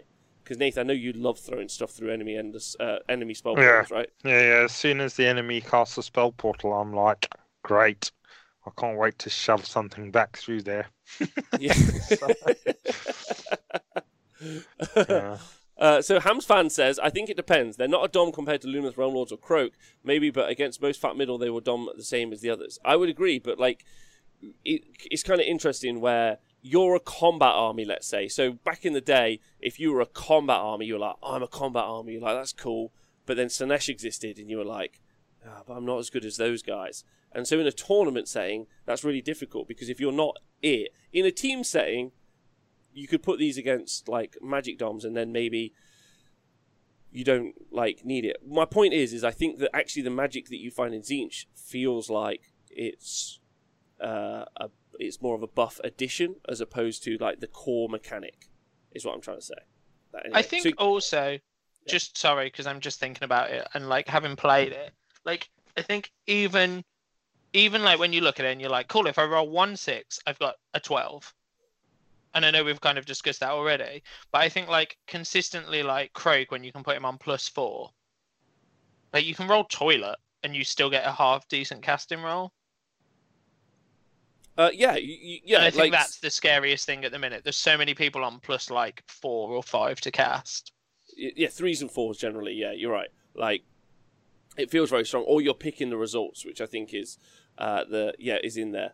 Uh, the point is says uh, Nordo that there are many good casters, but the only real true good unbinders are the Lord of Change and Kroak and Nagash. Kroak actually is uh, is obviously really good because it's board wide. But of course, you're able to you, you you. I would say that the really good thing about this is the dispel roll. You're very likely to roll good dispel dice with the Lord of Change, and you can shut down enemy magic really well. And I think that that's a real strength of that. Um, that master. I'm not saying it's bad by any means, but you don't generally tend to find Tzeentch players loading in to making sure they're like um, they're not like uh, these are the tournament lists I'm talking about. They're not like I'm gonna do loads of spells from Lord Change. He's also only a two cast wizard, which is weird because we did just talk about Be'lakor, who was 240 points, who's also a two cast wizard. James, how many points for Lord of Change? Uh, he is 380 points. It's a lot of points. Like, I, I, if anything, I feel like he is over. He's an expensive boy. Yeah, like it's like it's a lot. Uh, but then as command ability uh, is you can uh, use his command ability until your next hero phase. You can add one to the casting and unbinding rolls for friendly Tzeentch demon wizards while they're wholly within 18 inches. But you could use that CP if you wanted to, but the CP that you are paying for, really, in the army, is for making Pink Horrors immune to Battle Shock and for spending on the Fate Master if you've brought a Fate Master in your list. Like, it's so much better to just keep that CP in your pocket and make a unit of Pink Horrors immune to Battle Shock and then bang Fold Reality on them than it ever is for plus one to cast. Yeah. Like, like in my opinion.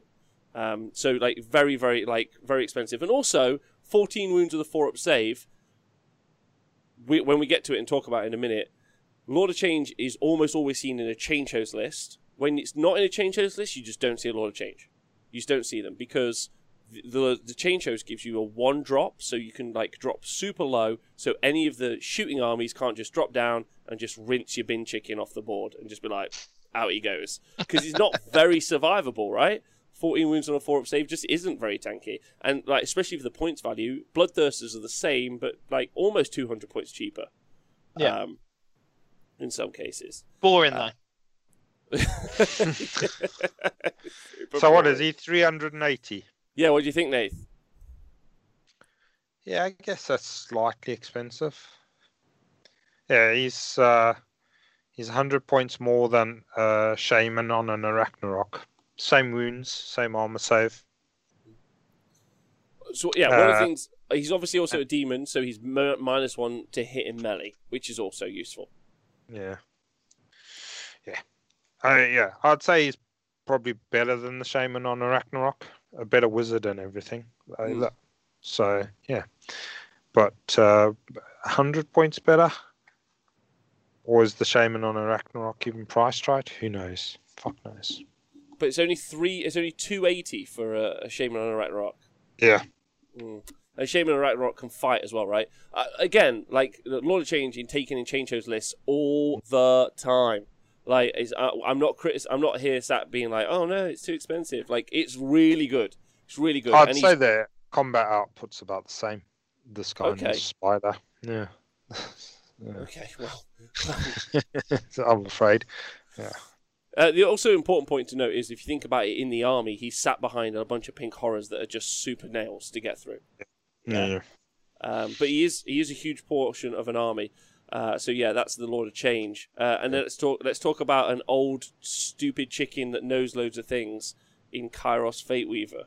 Uh, so What a babe. what a babe! Fourteen wounds with a four up save, and he can move twelve inches as well and can fight okay, um, which is fine. But he's got a couple of oh, I didn't talk about the sorry the War Scroll spell that you get for Lord of Change, Infernal Gateway. It's cast on a seven, and you roll nine dice, and if he's not wounded, every three plus causes a mortal wound. It's really not bad. Eighteen inch range. It's not a bad War Scroll spell ultimately. Like you know, you'll take it, but it's 18 inch range, so it's in your hero phase. We talked about the flamers being close. Like, if your bin chickens within like danger range of something that you want to do those mortal wounds to, like, then I think it's a bit of a worry. But it's nice. It's definitely a really nice spell. Really good war scroll spell to have. Like, I think that's great. Um, Kairos though, this guy, this guy. So Kairos is almost seen like so. Archaon's there, like, all right, lads, and then Kairos is right next to him, like, what up, brother? ready to go. So normally in your host duplicitous uh, list, you generally will see Kairos and Archaon double up together for a couple of reasons. Having a Um, good day out. They're just they're just best buds, James. They just really like each other. They're friends. They're like, oh, you, you're old, you know stuff, and he's like, I do know stuff. I wrote it down in this book that I weirdly carry on this stick. Do you remember that unpractical. world we used to live in? that you buggered up. Uh, Yeah. That we Right, buggered so- up together. Yeah, of course. So uh, the uh, the, the this this bin chicken. So he's got the same thing. When you cast a spell, it flips. You've got spell eater, same thing, right? Uh, he also is a three cast wizard, and can unbind three spells. So so good. Loads of casting available to Kairos, and he's got an amazing spell. Right, it's cast on an eight, right, and you pick an enemy unit within eighteen inches and then you go up uh, you go up and you look and see how many wounds it does. And if he hasn't taken any wounds if he's unbracketed it's a flat six mortal wounds. So flat bush normally you see this put through a spell portal and you just see this guy like absolutely punk a character or punk a unit or or most importantly you see it done through a spell portal towards a unit that's like an archer unit because when you do kill something you generate a chaos spawn steve the spawn Every spawn is called Steve. It's Steve the Storm. Uh, uh, sorry, Steve the Spawn, and it's really good because you can just because in my hero phase, I, James. Let's pick your unit of um, oh god. Jezzails. Let's go for Jezzails, right? Because like already I'm going to kill loads of them, which is super nice. Yeah, like I'm going to kill them. Like might kill them all dead. Um, and if not, I put a Chaos Spawn next to them. And the Chaos Spawn maybe could do some attacks, but your Jezzails are never going to kill the Chaos Spawn. So in your next turn, you have to retreat them, which means they can't shoot, right? Yep. Yeah, yeah, yeah. I- Uh, Or I- I was just looking, just as you're talking as well. I'm just looking at his like war scroll, and just in that like magic bit where it's like you just know everyone's spell. yeah, yeah, yeah. Oh, yeah. Oh, yeah. uh, uh, Tell us about that bit as well. Uh, so uh, he's a three cast wizard. He has a good spell, which I think is important, but also just that. So in addition, while friendly wizards are wholly within 18 inches of him, Kairos Fateweaver knows any spells of those wizards' war scrolls that are possible for him to cast. Nuts. It's it's really good. Um, it's like uh, it's super super good. And one of the the things about it is that you can then ally in wizards that you want spells from, which is why we've got Goat Watch. James, you'll be a big fan of Goat Watch. It's where you ally in a great Bray Shaman, or not even a great Bray. I mean, they're pretty. All the Bray Shamans are great. Just a Bray Shaman generally, yeah. Um, so you you take a Bray Shaman, and he's got a Devolve, which is a spell Yep. that drags a unit across the board. Uh, so knowing that is super useful, right? So yeah, Goat Boy does great work. It's it's really useful, which is normally why you see that in the list as well. Uh, can I just say thanks to Codex Carly who said uh, something that reminds me of how great the community is is when I had the friendliest, most fun game playing against Rob with my nids at Hellstorm events ages ago. Oh, thanks. Oh, I'd love to you. That was fun. thanks, Codex Carly. He'd slept that day.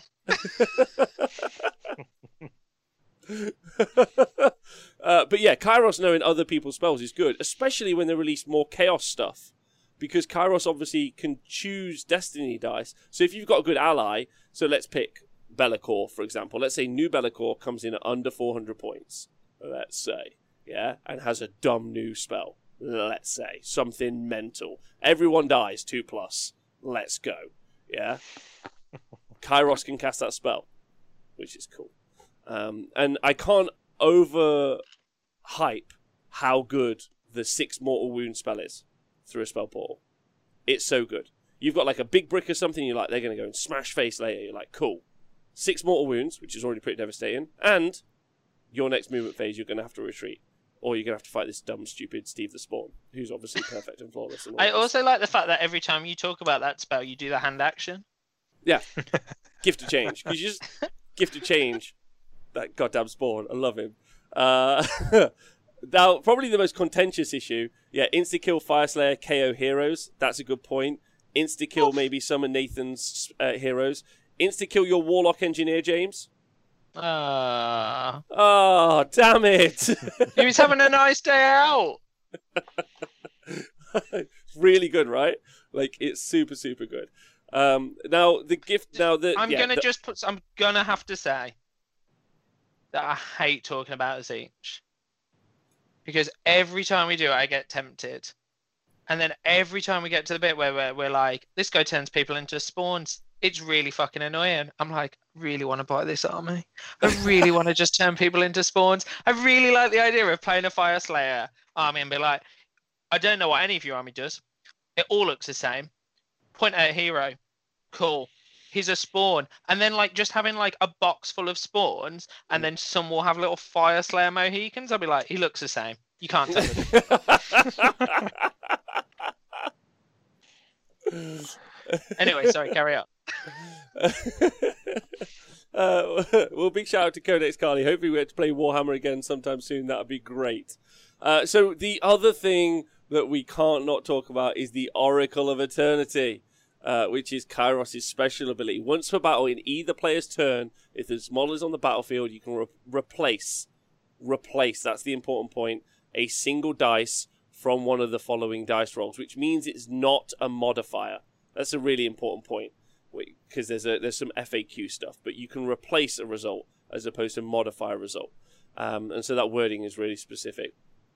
From one of the following dice rolls with a result of your choice, but this is either player's turn, and you get to choose anyone. So this is you and your opponent, James. Like Nath, me or you. So you do a casting roll. I'm gonna like, I'm gonna replace one of your dice. You've like rolled a six. I'll turn it to a one. Unbinding rolls. You've unbound my spell I want to stop. I'll turn that to a one. Now you've only got one of these once per battle. Yeah. Run rolls. You've run a sixty onto objective, win the game. Now it's a one. Yeah. yeah. Like there's charge rolls. You've got your you've got your god of death. Yeah. He's seven inches away. No problem. You've rolled a twelve. Yeah. Uh, oh, that won't work. Uh, you're eight inches away. Beaten by maths. Damn it. Fucking maths. uh, save rolls. Uh, like you've got that save that's going to stop that big damage, what any, um, uh, and battle shock tests, of course. Now it's really, really, really. I know that was that was dumb, but that's fine. I am an idiot, so we're all okay with that. Uh, so it's just really strong, like super super strong. Um, and you get see it included in the Archaon build all the time, all the time because you can change one of Archaon's sword rolls to a six, so that you can put something in the sword, which is good. But I guess like it's one of those key pieces that you've got a three cast wizard, but you've got the ability to change the whole shape of the game one time, and actually like that feels that feels that feels very very good. Stopping the Slayer of Kings is also a good one. That's yeah, hilarious. Yeah, I've rolled two sixes. No, I just like that. I just think, like you know, like narratively, he's an ass, isn't he? Like Kairos is an ass, really. If anyone ever played that untitled goose game where you're a goose that just goes around and causes chaos, that's Kairos. Yeah. And I just think like that moment where someone's like, "Oh my god, I've rolled two sixes. I've played Archaon for like five years. I've never done this," and you're like, "No, you haven't." Yeah, That's what I want from a game. That'd be great.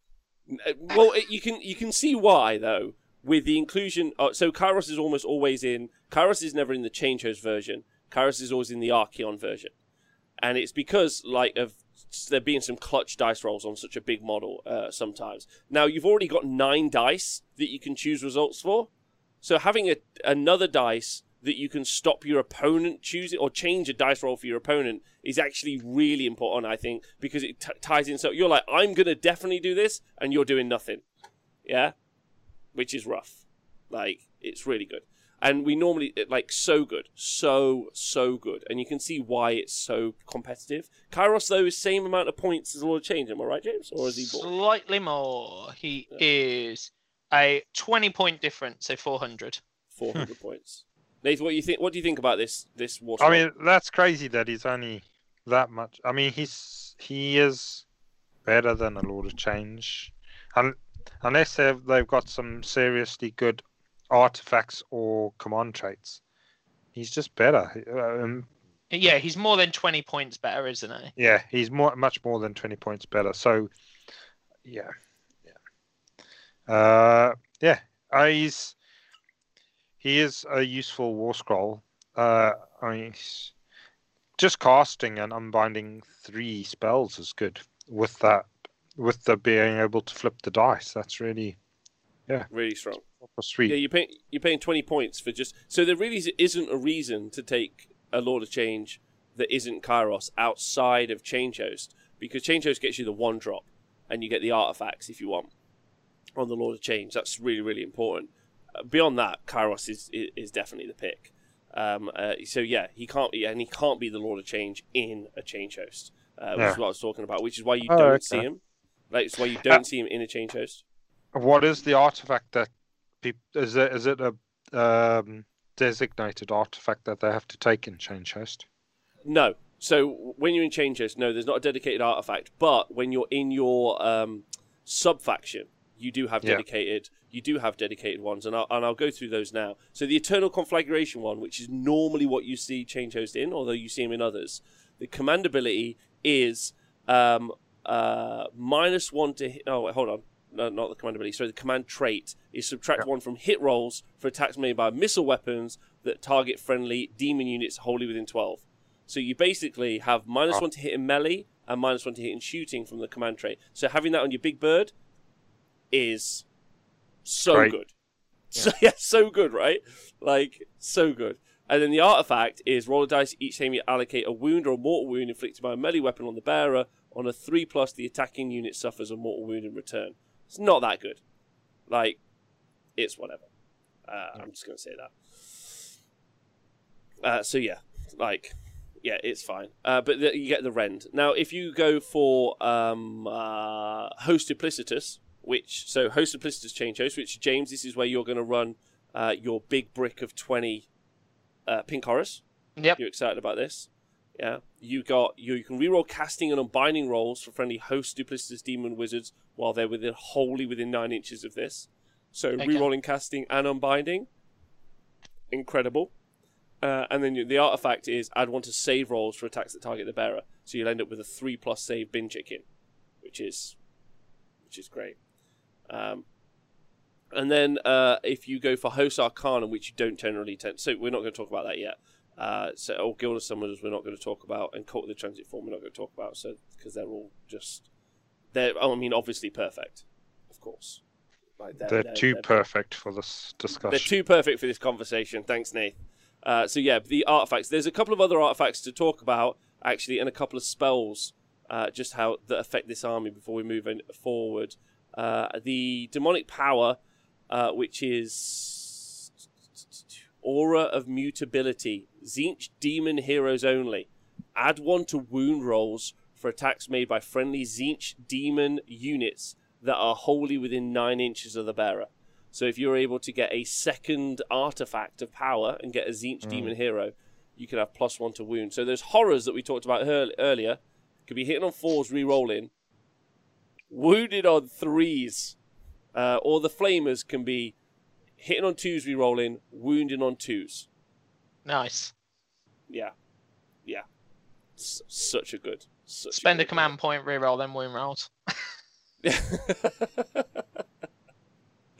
uh, so, yeah, like crazy, crazy, crazy, crazy good artifact. That's called the Aura of Mutability, and you tend to see that a lot.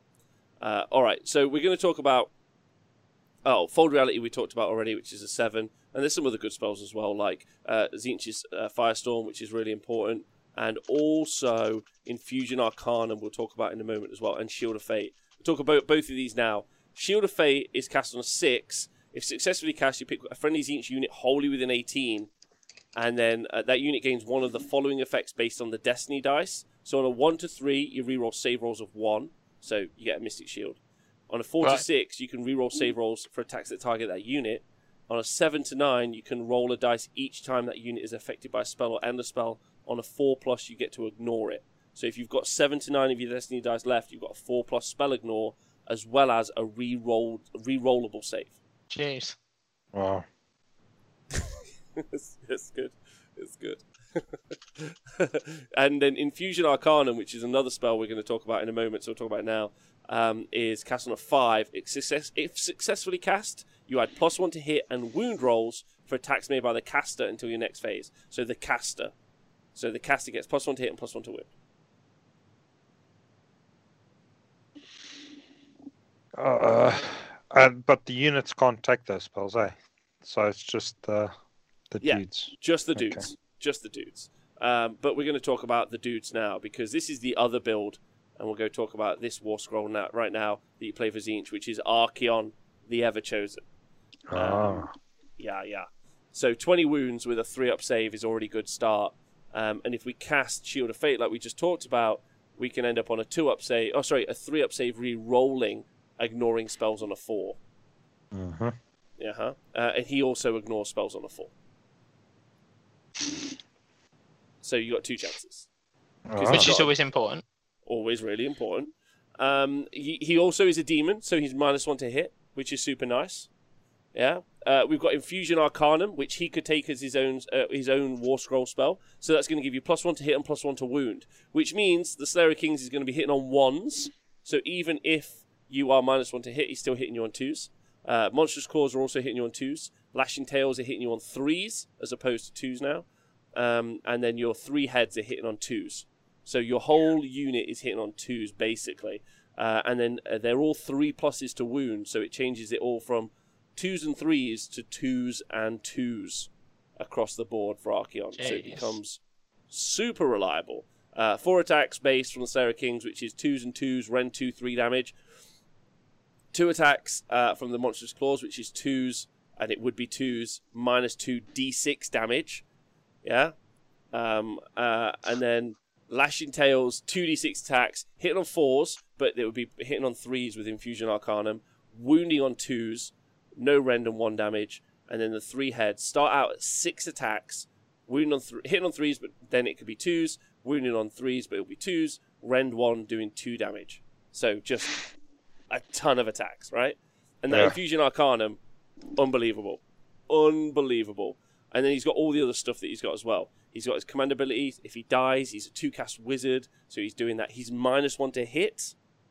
You can do Geminids, Um, and then we need to talk about like there's loads of good stuff on him, like almost too much to talk about. We've talked to, on the show before, but that's the build that you see on him, and that's the reason you see the Infusion Arcanum spell is so good, so so useful, um, and he just becomes this like beat stick. Also, he moves 14 inches, and then you can guarantee a 12 inch charge. Yeah. Yeah, which is terrifying. He's like a marauder. He, he is like a marauder. he's, if anything, he's like the king of the marauders. The uh, the other couple of things to talk about in the Tzeentch build and why the Tzeentch build is so good is because of um, a couple of things, specifically the host's Arcanum, um, uh, which is a sub faction. It's got a couple of things in it. So this is the sub faction that you take if you're running uh, uh, Archaon.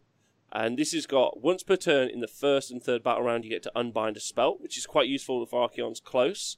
Yep. Um, you've also got a command ability, uh, which does some stuff for Sky Sharks. But the important part is. Uh, oh, wait, am I talking about Host Arcanum? Yeah. Uh, where's my pre-game move? Oh, there it is. Spell Hunters, the command trait. So on your general, the command trait, after armies have been set up before the first battle round, D3 friendly Host Arcanum units that can fly can move up to six inches. So Archaon, because he's got the fly keyword, can move six inches pre-game. So now nice. he goes. So now his base move in effect is twenty inches turn one, with a twelve-inch automatic charge if you get those Destiny dice, which gets you a thirty-two-inch threat range, which is very far. very, which is very far. Um, so, and then there's one more bit to add to this combo that needs to be talked about, and that is the agendas that you pick. So, when you're playing as Tzeentch, you pick agendas at the start of your hero phase to try to achieve, and then you get different results depending on them. The most important one is completing a 9 inch charge. If you complete a 9 inch charge, you get plus 1 attack on all your melee weapons for the rest of the game. Which is hmm. pretty good because then Archaon has plus 1 attack on all those weapons, which is just crazy. So, yeah, and uh, James, how many points is Archaon? Uh, he's 800 now. Yeah. Yeah, yeah. So he's expensive. So he is. And then you take Kairos with him as well. So that's 1,200 points. Yeah. Yeah. Which is a lot of points. And we did see, so interesting, like round five of the TTS coverage we did at the weekend, we saw we saw the change host, which is why it's so fun to do the show today, is we saw change host uh, Tzeentch play up against Hosts Arcanum Tzeentch. And Hosts Arcanum Tzeentch lost. Steve, Stephen Fallows uh, threw his, it forward and the flamer just burnt him to death. Uh, but it did take two turns to burn him to death. Um, but it is really strong. Have you got any, Nathan? You got any thoughts about all of this generally? I mean, yeah, he's 800 points is a lot, but then he he he wins games, doesn't he? And he, uh, yeah, it's just uh, it's just an interesting way of playing the game, uh, and that that's where somebody like Be'lakor can step up with his thing and just say you just chill out for a turn or two See? turns, yeah, uh, and then so uh, it's not the way I I play the game very often. I think uh, I don't like putting all my eggs in one basket, and he's definitely a case of putting maybe not all of your eggs, but a huge chunk of your eggs into one yeah, basket. Mo- most of them. But he's very reliable basket of eggs, isn't he? if if you're gonna have a reliable basket of eggs, he's it. Yeah, he does. He's pretty scary. Um, yeah, yeah. He's proper god level at that at that uh, thing. But there you go. You're paying the points for it, though. You are you are absolutely paying the points for it. But like, he, it does the job, and you can see why those lists are taken together. Like, I think that's yeah. the thing to remember now is to understand that when you're looking at that Archaon who's 24 inches away, he's actually going to be four inches away, and then can have a guaranteed 12 inch charge if he's got the Destiny dice available. That's pretty wild. Like being yeah. aware of that, like being aware that like that unit of that unit of only 12 wound flamers is going to burn to death all 60 grots in a go is nuts. Like, and something to be super conscious of. Like, but also knowing it's a fairly limited range. So if you were trying to stop it, then you want to try and drag them out of their protective bubble. Because normally you see the change host list play as a very concentrated castle. And what you normally see from the Archaon list is you see it play as an aggressive, throw it in your face. Can you deal with this? Because you can, you've got two spell ignores potentially. Um, you've got you've got loads of good stuff in in, in a Tzeentch Archaon, as well as Tzeentch dice to just stop debuffs. Just be like, I'm going to stop you from debuffing me. Um, and then also, if you ever get a Geminids off, you could just have that 20.3 wound hero have be minus two to hit, Yeah. which is just really good. Uh, uh, yeah, uh, James, what are your thoughts like talking about this? I just want I uh, like realistically, I either want to play it or I want to turn people into spawn. That's all I can think about is how much, like probably, probably not tonight. Probably at some point tomorrow, I will sit and look at what a list looks like if I just want to turn people into spawn.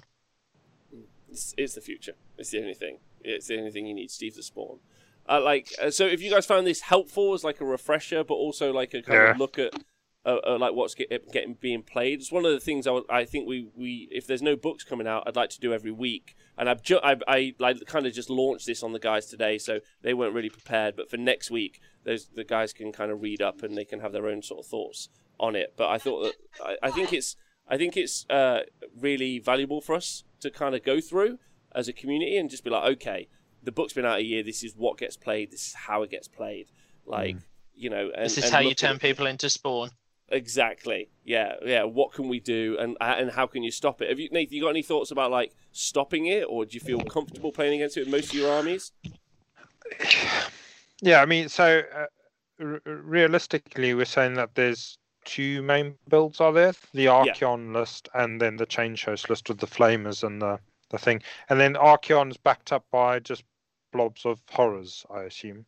So so so Yeah. if we look at Stephen Follows this as a as a as an example, if we were doing a cookie Yeah. cutter, uh, we ended up with uh, Kairos in the list, uh, Chaos Sorcerer Lord because obviously he's got demonic power, which is uh, rerolls to hit and to wound. So it's Mhm. twos and twos rerolling to hit to wound. it's pretty incredible. Uh, also uh, uh, Oracular Vision, so you've got a rerollable save available on Archaon as well. Uh, if you wanted to, which is which isn't Shield of Fate, so that's different. So that just means you've got that full rerollable save. Uh, then uh, two units of Pink Horrors, I think it was. Uh, it might have been a unit of Pink Horrors, but it might have been two. Uh, and then a Great Bray Shaman for Devolve is what we saw for their Archaon list. They generally tend to move around. Devolve is so good, dragging a unit out of position, because really, getting Archaon to where your opponent doesn't want them to be is the key Yeah. play. So having having Devolve, which is the Bray Shaman ally, brought in so that Kairos knows the spell and can just do it is amazing, right? Um, yeah, like really, really useful. So that's generally what that list looks like. And Mhm. then the change host list normally uh, an exalted flamer, sometimes two, two units of six, four units of three flamers, whatever it might be, a couple of units of pink horrors, and some brims to fill out the battalion. And then either it's a one drop or it's got the Fate Master in and it's a two drop. Yeah. And so, what is um what is Archaon scared of in that in that list? What kills Archaon? Or is, does he not die? Everybody just kills everything else around him. well, uh, I mean, killing everything around him is like a positive step, but it's really Mm. hard to ignore because, um, Oh, he's super mobile, isn't he? yeah, And uh, yeah, wherever he goes, he has a bit of an impact, you could say. yeah, of course, yeah. It's like it's yeah, sharks. We've seen sharks kill him. Ten sharks doing shooting attacks into him has killed him. One of the main things you can do Really? yeah. One of the main things to do with against the Archaon build is what happens is is is he he buffs him up like a missile. So all of your buff pieces are at the back of the board, and then you throw it forward, and then it's just like cool. If you can wait a turn, or give the turn away to the Archaon player, and you're in a safe position, all of his buffs will fall off. So and the Yeah. big most important one is that re-rollable save. So as soon as you as soon as you can get that off of Archaon, then then is is much easier to deal with. Otherwise, it's a three up rerollable save, which is just that's not fun to try and chew through. Uh, ultimately, uh, he's also got my will be done, which is like, um, and also the other thing to affect the Tzeentch army is command points. They're generally like looking to spend those command points on uh, either the Magister or an Archaon himself, I guess. Um, but what kills him? That's the great question. I like. It, hopefully, people listening to this show are like, "Oh, I really thought my two Kharibdysses would kill him, but I've run the math, and it seems Ah, great model though. perfect, like all models." Uh, No, Uh, all Games Workshop models. all games are Not others. Mantic. Flawless. Whoa! What? Uh, yeah. So, and, and Nathan, the answer is what kills him. Not tons. Khorne Archaons. There's one. But the, the the major issue, not major issue. This is like this isn't like you will win every tournament ever. But this is a very well. These are two lists that are doing really well at tournaments at the minute. Like they're strong. You would see them uh, in teams events. You would see them in loads of different. They're, they're strong lists, uh, which Yeah. is why we're talking about them. Yeah, Yeah, yeah. Uh, Forty skinks will also kill him. but will also kill everything. Yeah, Yeah. it's, that's it's a non-combo, isn't it? Really about that. Uh, so yeah, um, and then the Tzeentch, the the change host list is if you can flood them enough, or if you can get to the flamers, then you're in a good spot.